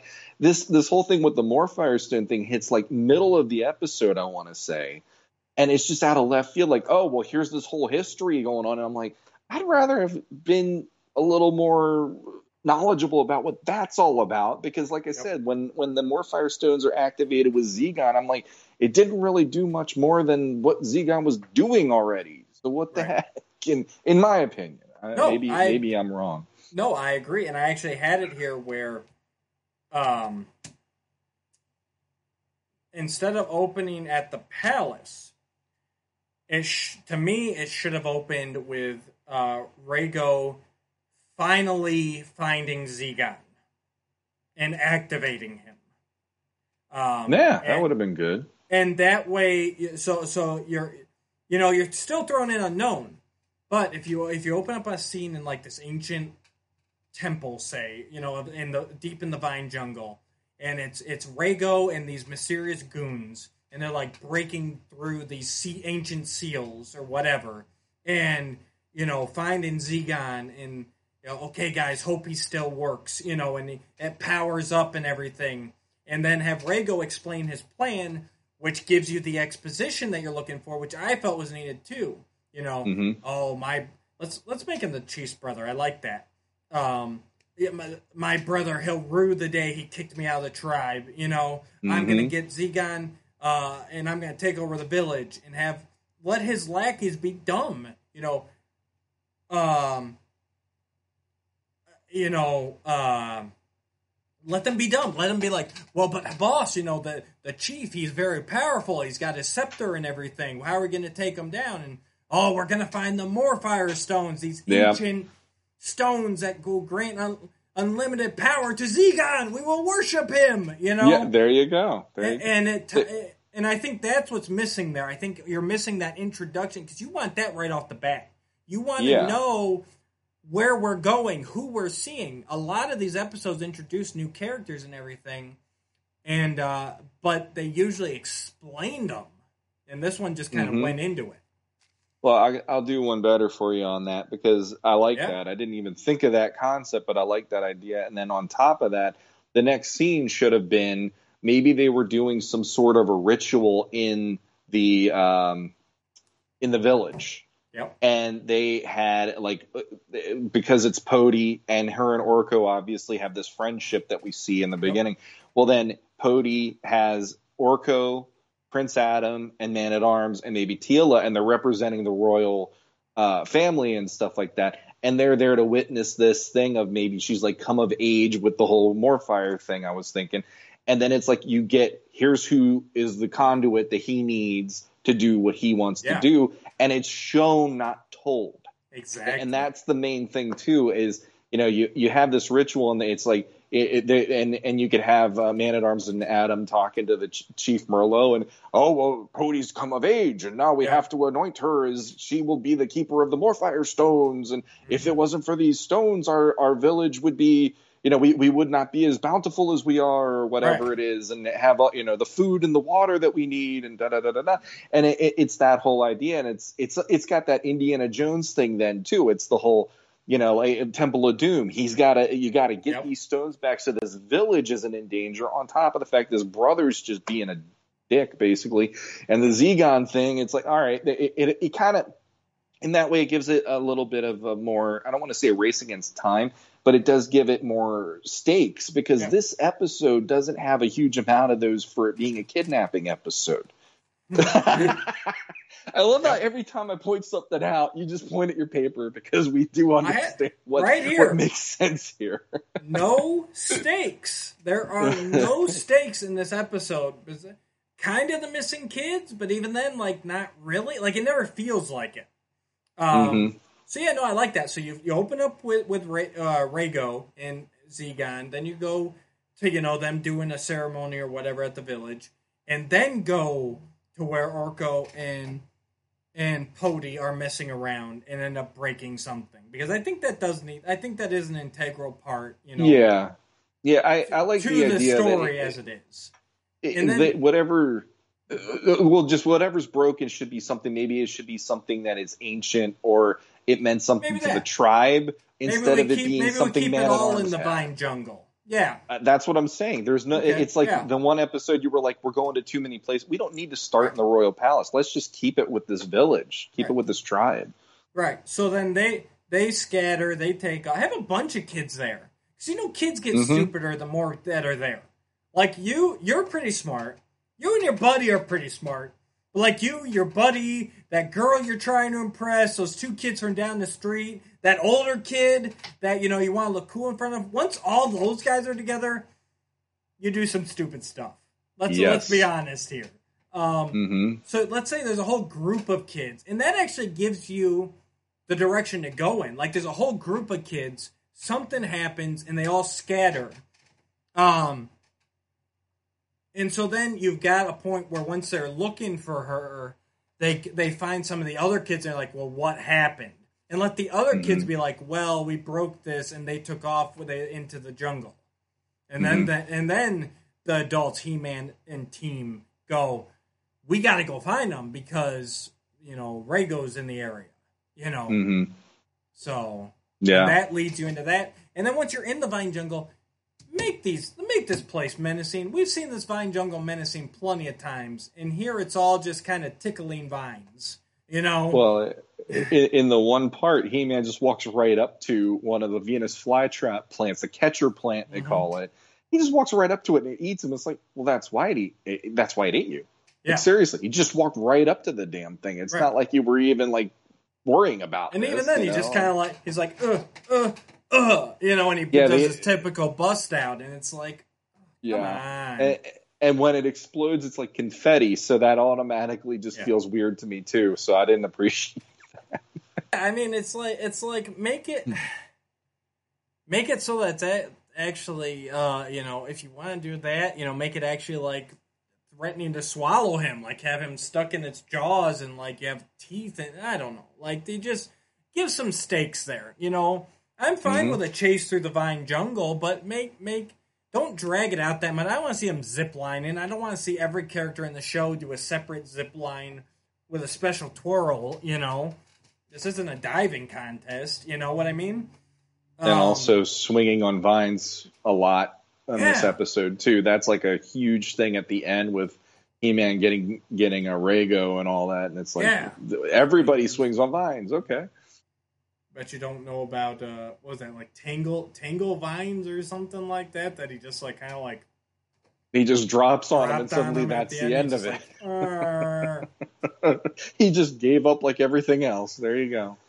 But it- honestly, I think even with the, you know, even with the scenes we've added here, I think I think we're running pretty good here. So then you have you have a, a journey through the vine jungle to catch, uh, to catch up with them at the temple. Cut to cut to a couple scene. You know, yeah. Go ahead. One other idea: the vine jungle sequence should be at night. I think the whole thing cool. should take place at night Sure. because that's the whole. Holy crap! Th- these kids are gone, and it's sunset, and now we're in the vine jungle, and So we got to get out of the. You know that that whole thing is like it, it it'll heighten it. In that So we're way. at we're at the day. It's daytime when Rago finds Zegon. It's daytime for Yep. the ceremony. The Um, And ceremony. it's like it's like dusk when they're playing their game. Everything's winding Mhm. down, and then as we're heading into the vine jungle, it turns to night. Really, and it, it would be like Absolutely like okay they're they're about to go back to the palace like they're about mm-hmm. to leave and then all of a sudden they're looking around where's orko right. oh wait where's pody Where's and and it's like that it's it, you mount the whole thing of oh you know where are Where- these people Where's What- Orko? they're gone Where's Pody?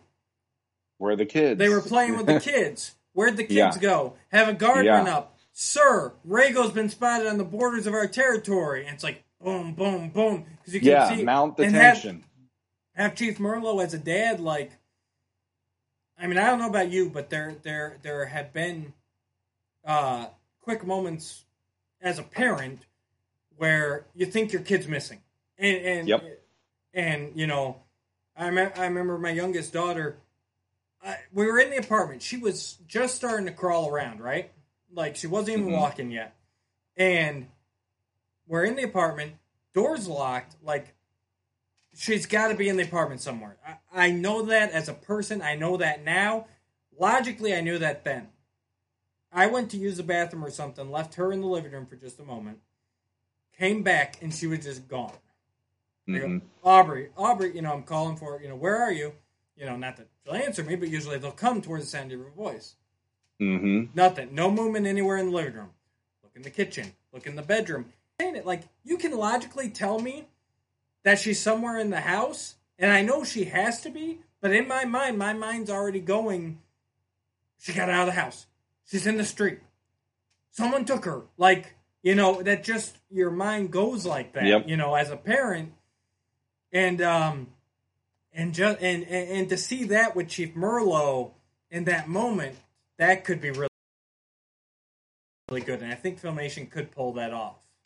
hmm Definitely, and and I mean, like that would have been that to me would have been the moment where like you know you have him freaking out because she's not there, and you have Man at Arms try. Well, you know, let's think, let's look back at this, and then all of a sudden, that like you said, the guard or the, the one of the tribes people, we we've just we've just confirmed that you know Rago's in the Vine Jungle and da da da da da, and then it, it, that would be like the chief turning to them and and being like. You know, help me, please. You know, Yeah. and Adam like he steps back and it's by the power of grace and Yep. it's like yeah like it, anytime he-man steps up in that moment especially and just the whole you know him him taking charge as this whole nighttime sequence happens with them trying to get her back that would have been awesome I got one for you. Okay, so so all that Adam changes into He-Man, uh, and he you know he he appears as He-Man for the Chief. You know he's like,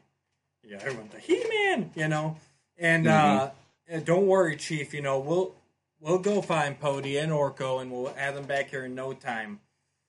Cut to Orko and Pody walking through the forest with uh Zegon driving up behind him, a cool mechanical rhino, Mhm. and and you know, I mean, I can picture that shot. Them walking towards the camera, you see Zegon come up behind them, and have Act One end with them being grabbed and pulled into this this mechanical machine. You know, there you go ah, that yep that would have you hooked. Like He Man's like, we're gonna get her back, and the very and then you're and then this the abduction scene. yeah You know? And then Act Two Uh, would Act Two would be the race to the temple, and I think you Mhm. could do a menacing enough thing in that amount of time.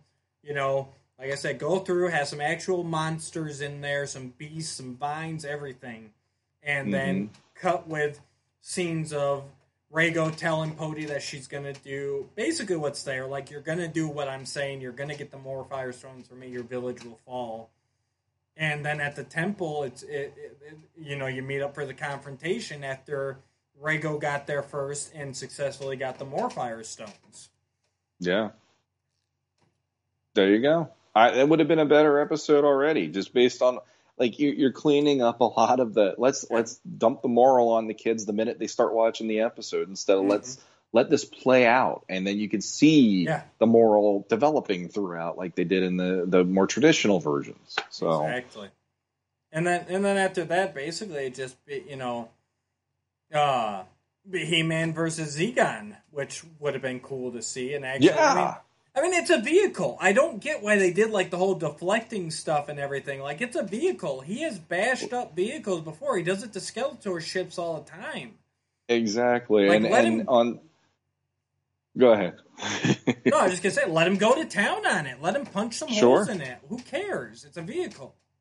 It, it, it, it didn't help Zegon's cred for me in any way, shape, or form. Where when they're trying to fight He-Man, they're actually having it pop wheelies, even though the front one is eh, the front leg is already destroyed Yeah. because he's deflecting. Yes. So it's popping up to shoot, and then it falls down again. I'm like. This looks literally like something a kid on a playground would do, and then it's like, "I yeah, you didn't hit me, you didn't hit me," and then jumps up and does that, and then jumps down again. You know? I used So- to use. I, I don't. I hope someone else out there did this, but or otherwise it's gonna sound weird. But like to to because I had like one Attak Trak, one dragon walker. You know, you only had so many vehicles, and I didn't even have them all. I used to use like shoes and slippers as vehicles with my toys. Did you ever do that? No, but what I would do sometimes is if I had a uh, maybe like a weird looking vehicle for something else, I might use it in a in a story or something. but I- I've never used never I used would shoes. I Wow. would go get like my slippers and like stick He Man or some of my GI Joes in them and like slide them along the carpet like pew pew pew, you know. So and Never that, did that. You just remind me when you're like some kid on the playground. It's like yeah, so this is me like this is my slipper pretending it's like this massive vehicle called Zegon. Like pew. that's what it thing- feels like in the episode. It, it does, and and I mean, Rago is not a character they're going to go back to, but at hmm. least make him have enough weight to go. Wow, these kids are in danger in this moment. Wow, he could do something really stupid if if he felt like it, and and threaten the kids or do something. You know, like one of them gets hurt or something, and it's Right. it's just he and and I'm gonna say I'm I'm uh, I'm like ninety percent sure that's a John Erwin voice. For him. Oh, I thought it's Pretty sure. Rago. You're talking about? Yeah, right. Oh yeah, that that would definitely John Erwin. I didn't. And and for as much as I love his He Man and his Adam, it's it's like that voice does not help that character in any way, shape, or form either. And I kind of I kind of wish he they would have said to him, no, no, no, make it a little more dark because this version is very nasally and it's very much like he's just a whiny guy. And it- you know, I need to have something a little more. I, I don't want to I- don't like something like this, Yeah. but just a little less of a caricature. You know, I, I'm I'm gonna disagree with you again. Actually, I thought that voice fit that villain perfectly. I I did not Eh, have a problem with it because because because like I said to me the the aspect of Rago is he's the loser. He's the lazy guy who's like I'm not gonna help you. I'm just gonna go. I want to go spend my money. I want to. I want to hang out by the fire with the, with the girls. You know, like That's he's, he's true. that sleazeball. So, you know, I it worked for me. I mean, that's we don't have to agree on everything, right? I actually no, think no, no. I've no, actually been surprised how many re, all our other remasterings are pretty much on the same page. But I like well, the, the voice. last the, the the one that I just went off script completely. The what was that one? The the Cosmic Comet one. Cosmic where I'm just yeah. like I just gutted the damn thing, and it's like mm-hmm. yeah, it didn't work in what our confines are in this. no, this but it was point. still fun, and we still got But- to a confines. But- Yes, yeah, we did, we did. But his But this his one, I voice, think- like. It, it, it's it's there to be made fun of more, I think, and that's kind of is. the point for me. Yes. And eh, but but I feel like that makes it hollower in a sense uh, for for the way that I would like it to be. But because like the humor, I feel like that should be the Orko or Cringer, and he's Yeah. too funny to me. And that's part of what, and and it could just be the flashbacks of me watching it with my buddy and Yeah. the voices he was making to you know, offset what was happening. So it could be that, but I don't know. It just Well, to me, didn't it's sync up quite the way I hoped. what's that old saying? Like weak men hide behind like uh oh man, I wish I could think of that quote. Uh but basically like to me Rago is a weak man. And if it wasn't for Zegon or the Morfire Stones or whatever, like he wouldn't even be a threat. Like that's Sure. the whole point of the character to me. That's where I take the character. You know. Mhm. Um and it, it actually if done right with some good dialogue, it can really set him apart from the other villains. Like he's not Yeah. just this this power mad villain of the week. He's he's a loser. Like he's had all the opportunities in life. He had this cushy job given to him by, by his brother, and he still messes up. I mean, we all know somebody like that, right? Like this guy that he's chance after chance after chance, and they're just not Mhm. worth it. You know, that's who he is. So, to me, I say embrace that and make him that guy. Where basically, you know, once once He-Man takes out Zegon, that's it. Like he, his plan is annihilated. You know, Mhm. and then and then at the end, just wrap up with you know, you know, eh, you, eh, rather than the necessarily it's not my faultness, you wrap up with the you know you. Uh, uh, it lends more to like make sure a parent knows where you're going. Like, don't run off. And she, you know, Podie be like, well, I, you know, I was scared, I was worried about, it. and they're like, yeah, but you know, think of what Rago. could I was scared to too. You. you know, yeah, like play Yeah. up that like no, the same thing that was that was actually in this episode, but was way too early. Is you know, no punishment is as great as you build it up in your mind. Just face the punishment because there's worse things out there, you know, and Mhm. leave it at that. And maybe have the moral be a tag more along the lines of you know, hey, always let a family member know where. Make sure someone knows where you are, because Yep. that is a very important lesson, and it ties is. into the whole thing that it's responsibility and you know letting a parent know where they are. That's what I think needs to be the the the focal point of this episode. Yeah, and uh, I I think the only other thing then is the episode name has to change in order to remaster this one because this one is so again Okay. knocking you over the head with the point of it and all Right. that stuff and and like when I saw this um, the title card for this when I watched the, the first time I go are they kidding like this is what the actual Right. episode's called the, we've had all the Daimar the demon you know and uh, all this other stuff and it's like it's not my fault. What? Yeah, like seriously. Or Okay, my so- my version is I didn't do it. I didn't do it. Oh.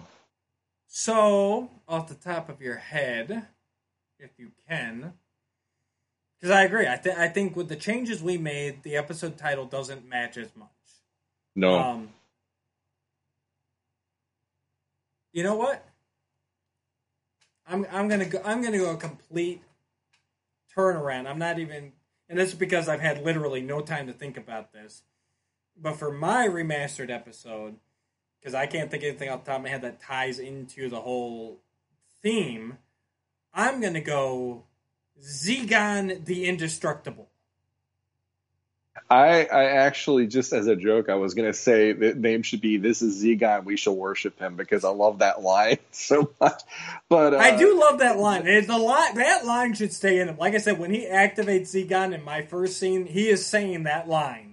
Yeah, um, yeah, and that's fine. I I think that's great. But yeah, it's I like think it- that's it, It's like it's the Daimar the Demon thing. It's like you you see that title card come up and you go Zegon the end. Like who's Zegon? And then once it starts and you find out, oh wait, no, not a not a who, a what? Like and Yeah, he's yeah. indestructible. How's He Man going to do this? You know, obviously Well, the you other find thing- out he is destructible, but Mhm. you know that's where my mind It- goes.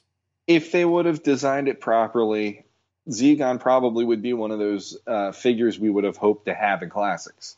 Yeah, Imagine having a giant freaking robotic rhino on your shelf. I mean, that would have been amazing. I mean, we have Stridor and all that Yeah. stuff. Why not a giant rhino like that? So I, I like that idea. Zegon um, having that, something like that, or or uh, I, I guess this would give too much away. But I mean, hell, the the search. I mean, geez.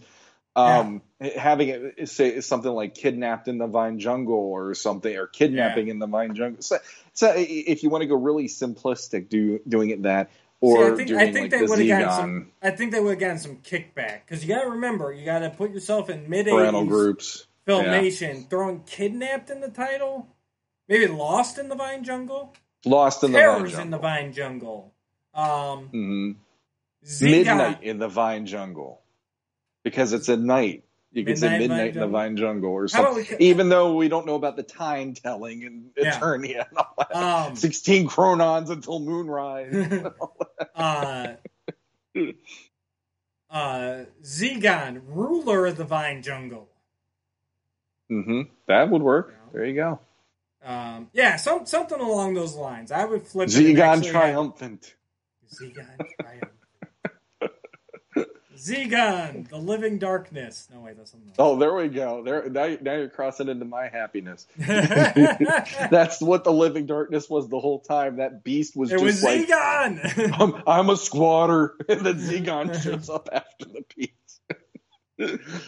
oh, gosh. Uh, you know what though, Sean? I I'm gonna call this one remastered. I think we did a heck of a job changing I- this, this into one was heavy lifting. It was heavy lifting, but I think we accomplished it. I think the story that we laid out there is something. If I saw that, it would it would at least be an enjoyable episode. And that's it. We're not trying to get these things into the top tens, guys. We're just trying to No. make it so that where you want to watch it once in a while, you know, or read Yeah. it, whatever. Um, so Yeah. I'm calling remastered. How about you? I am. I'm going to say remaster too because that that opening bit you added, that was what it needed for me Yeah, completely. So dig into works. the story. Larry did it in Dragon's Gift. You've got so many stories there. You've got Tullamore, you've got the Sky Tree, you've got Granamyr, you've got what humans did to Granamyr, you've got all this stuff that they never even explore, but it's Yep. there. That's what He Man episodes need. Yep, exactly. All right. So now that we have remastered, Sean, I'm going to throw the floor over to you for a minute here.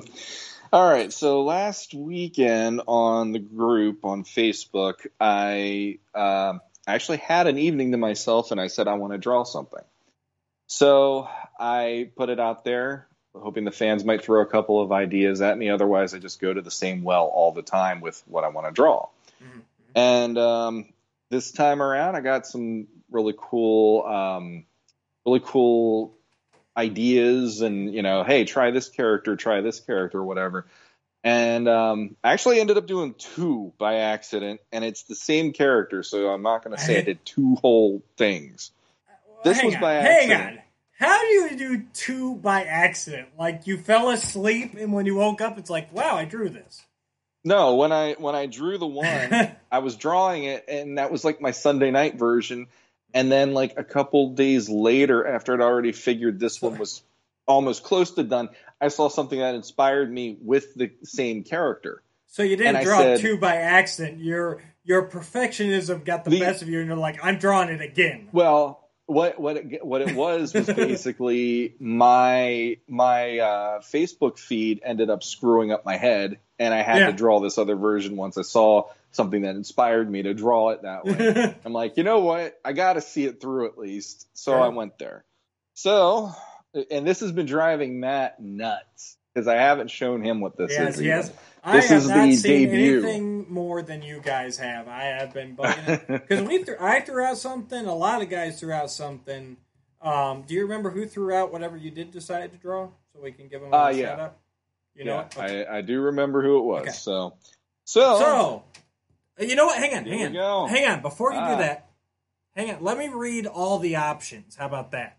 That might. Uh, feel free. um, And Yeah. and I will say it, I'm I'm going to also say just because one wasn't picked this time doesn't mean I'm not going to go back to that as maybe I'll do that one another time or something too. So if you one- did throw ideas out there, it's Keep- not but you're not you're not wasting your time. Let's put it that way. Yeah, yeah, and that's why I want to give all these guys a shout out, just because they responded. You know, um, so Manny Gonzalez, he said uh, the oldest and wisest of the dragons in Dark Smoke. Um, that's. In case, spoiler Mhm. alert. Uh, James Hammond suggested Hero. Uh, Matthew Dooch, very smart gentleman, very handsome, good guy all around. Uh, he said Locust. Uh, Jeremy DeWitt said Tung Lashor. Ryan Freeberg suggested Pee Wee Herman. Yeah, I gave him a nice little gif on that one. Now, now I, w- I personally, not to fall too far into it, but I would have turned turned that into like a Pee Wee He Man, like kind of combined He Man and Pee Wee Herman, and had some fun with that. But uh, Lacey Dean suggested uh, Antlore, who is a deer or elk based character that he's kind of spun around in his mind. Um, and then James Matthew Byers said Anti Eternia Keldor. So, Yep. So there's a nice little list to choose from so already, there was a which good it- list there. So, Yeah. So I Uh, appreciate that anybody who contributed. And the one that I went with for the first time, I'm going to show the first version. And then we'll, right. we'll, I'll show you the second one that I feel is this is the version I, I wanted to do. First version is Radomir! I like that. and I did it with just this simple here's this shot of him. Sure, sure. and it's it, like I'm not the biggest at drawing monsters, but something that I do like about drawing monsters is you get to have the you get to go a little nuttier in certain aspects of like drawing the face, Yeah. the eyebrows, things like Yeah, that. like even even So- the details on the wings, you get the little bit of like the the muscles or whatever, you know. Yeah, and the, those aren't completely done, and that's where my feed ended up taking me down the other rabbit hole, to be honest. But No, like- at least that- you know the a- implication is there. That's a beautiful rendition of him. I feel like he's judging me right now. Like you are not compassionate enough, dude. I'm sending you to the realm of demons. So then, then uh, when was this? I want to say it was Wednesday. I sat down and I Yeah, did this about while my kids were at the park. So this is the revised edition. Oh wow! And that one you spend a bit more time on. I can tell it's it's it's more finalized. I mean, I mean they both look amazing, but I but like do the, you notice a certain other Yeah, thing no, I was gonna in there? say I love that you put Skytree in there and the look on his face like I got you now. You know Uh huh. Yeah. No, that I- is- that is awesome, yeah. man. so that was the first ever hey you know let's let's try to draw something fun Yes. challenge and we'll go from there and i'm i'm planning on doing more as we go along i'm gonna probably Very go nice. back to that list though because to be honest that ant lore my brain has been kicking around ideas i'm not mine gonna too, lie mine too. That uh, that's a neat um that's a neat concept um to throw out there. Lacey, very very interesting idea. There's a lot you can play with him too. You could do like an actual like humanoid elk type creature, or you could even just do like the armor route. You know, I mean, there's there's the both options to to play Mhm. with there. Whether and because Masters has both. You've got tho- those creature those humanoid creatures, and you got guys that are just upgraded. You know, humans basically. So yep I mean, you could take that a lot of different ways. My mind was spinning on that one too when I read that. so. uh, but congrats, Manny. Uh, you inspired Sean, and that that is a beautiful piece right there. And you got to make sure you scan that, put it up on the page. yep Send me I a will. copy, and I'll insert it in here too, so people get it, get a nice crisp HD picture of it. And uh, I wish I could draw. I wish I could draw half as good as you can, man. I wish I could draw half as good as people I like, like Nate Baertsch, for instance. Like uh, we're slumming it at the end. We showed the good stuff at the beginning with the She-Ra piece. Oh, that that is amazing. Uh, no, yeah, we did bookend it with great art. We got the She-Ra piece in the beginning, we got Granamyr at the end, so that I don't know what Well, else to it- say. when when when you were like, so what are we going to talk about this week? That's why I was just like, okay, I know Dragon's Gift's at least a good episode, Yeah. and it'll at least go, hey, it ties into what I drew. But I'm not going to promise that to be every case. But no, no, this time around, it made me think about that, and I go, yeah, we haven't done that one yet. We need to talk about Dragon's Gift because I know the end of the episode is going to be interesting. So Yep. yeah, Um. Uh. So, I will. I will say. Um. I won't say. I will say. So next week, for those of you who will hopefully tune in, uh, we've got a very special guest star that will be joining us. Um, yeah. You think we should give it away now, or you want to keep them waiting? We're already keeping them waiting on the Uh, remastering now. Well, uh, well, uh, basically, we are kind of in. I'd say this is almost like a toe or two into a crossover idea here because um, over close. on uh, We- we haven't- yeah, we're, we are we're- borrowing we're within. him. Yeah, we're borrowing him for the episode, basically. Uh, and I, I don't know if we have to pay royalties to Stephen Jeremy or not, because that's Yes. how I was introduced to him. But uh, writer and uh, comic book creator extraordinaire Matthew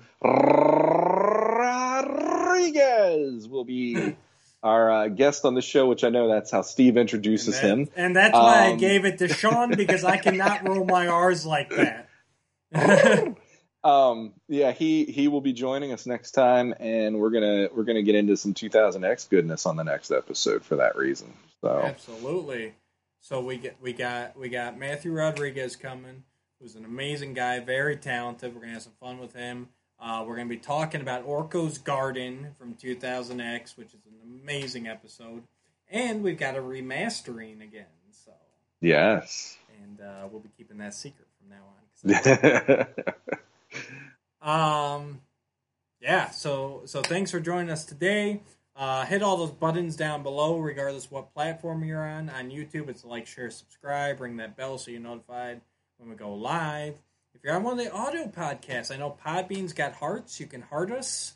Um, you can leave some comments. That'd be amazing, guys, because I know you audio listeners are really bringing it. I gotta say, a special shout out to you guys. We love all our viewers but the numbers on the audio lately have been amazing. So thank you all. Uh, just put a little shout out down there so we know who you are. Uh, throw us out some ideas of what you'd like to see remastered or what you'd like to see us review. Um, sure and uh, thank you all. So until next time. until next time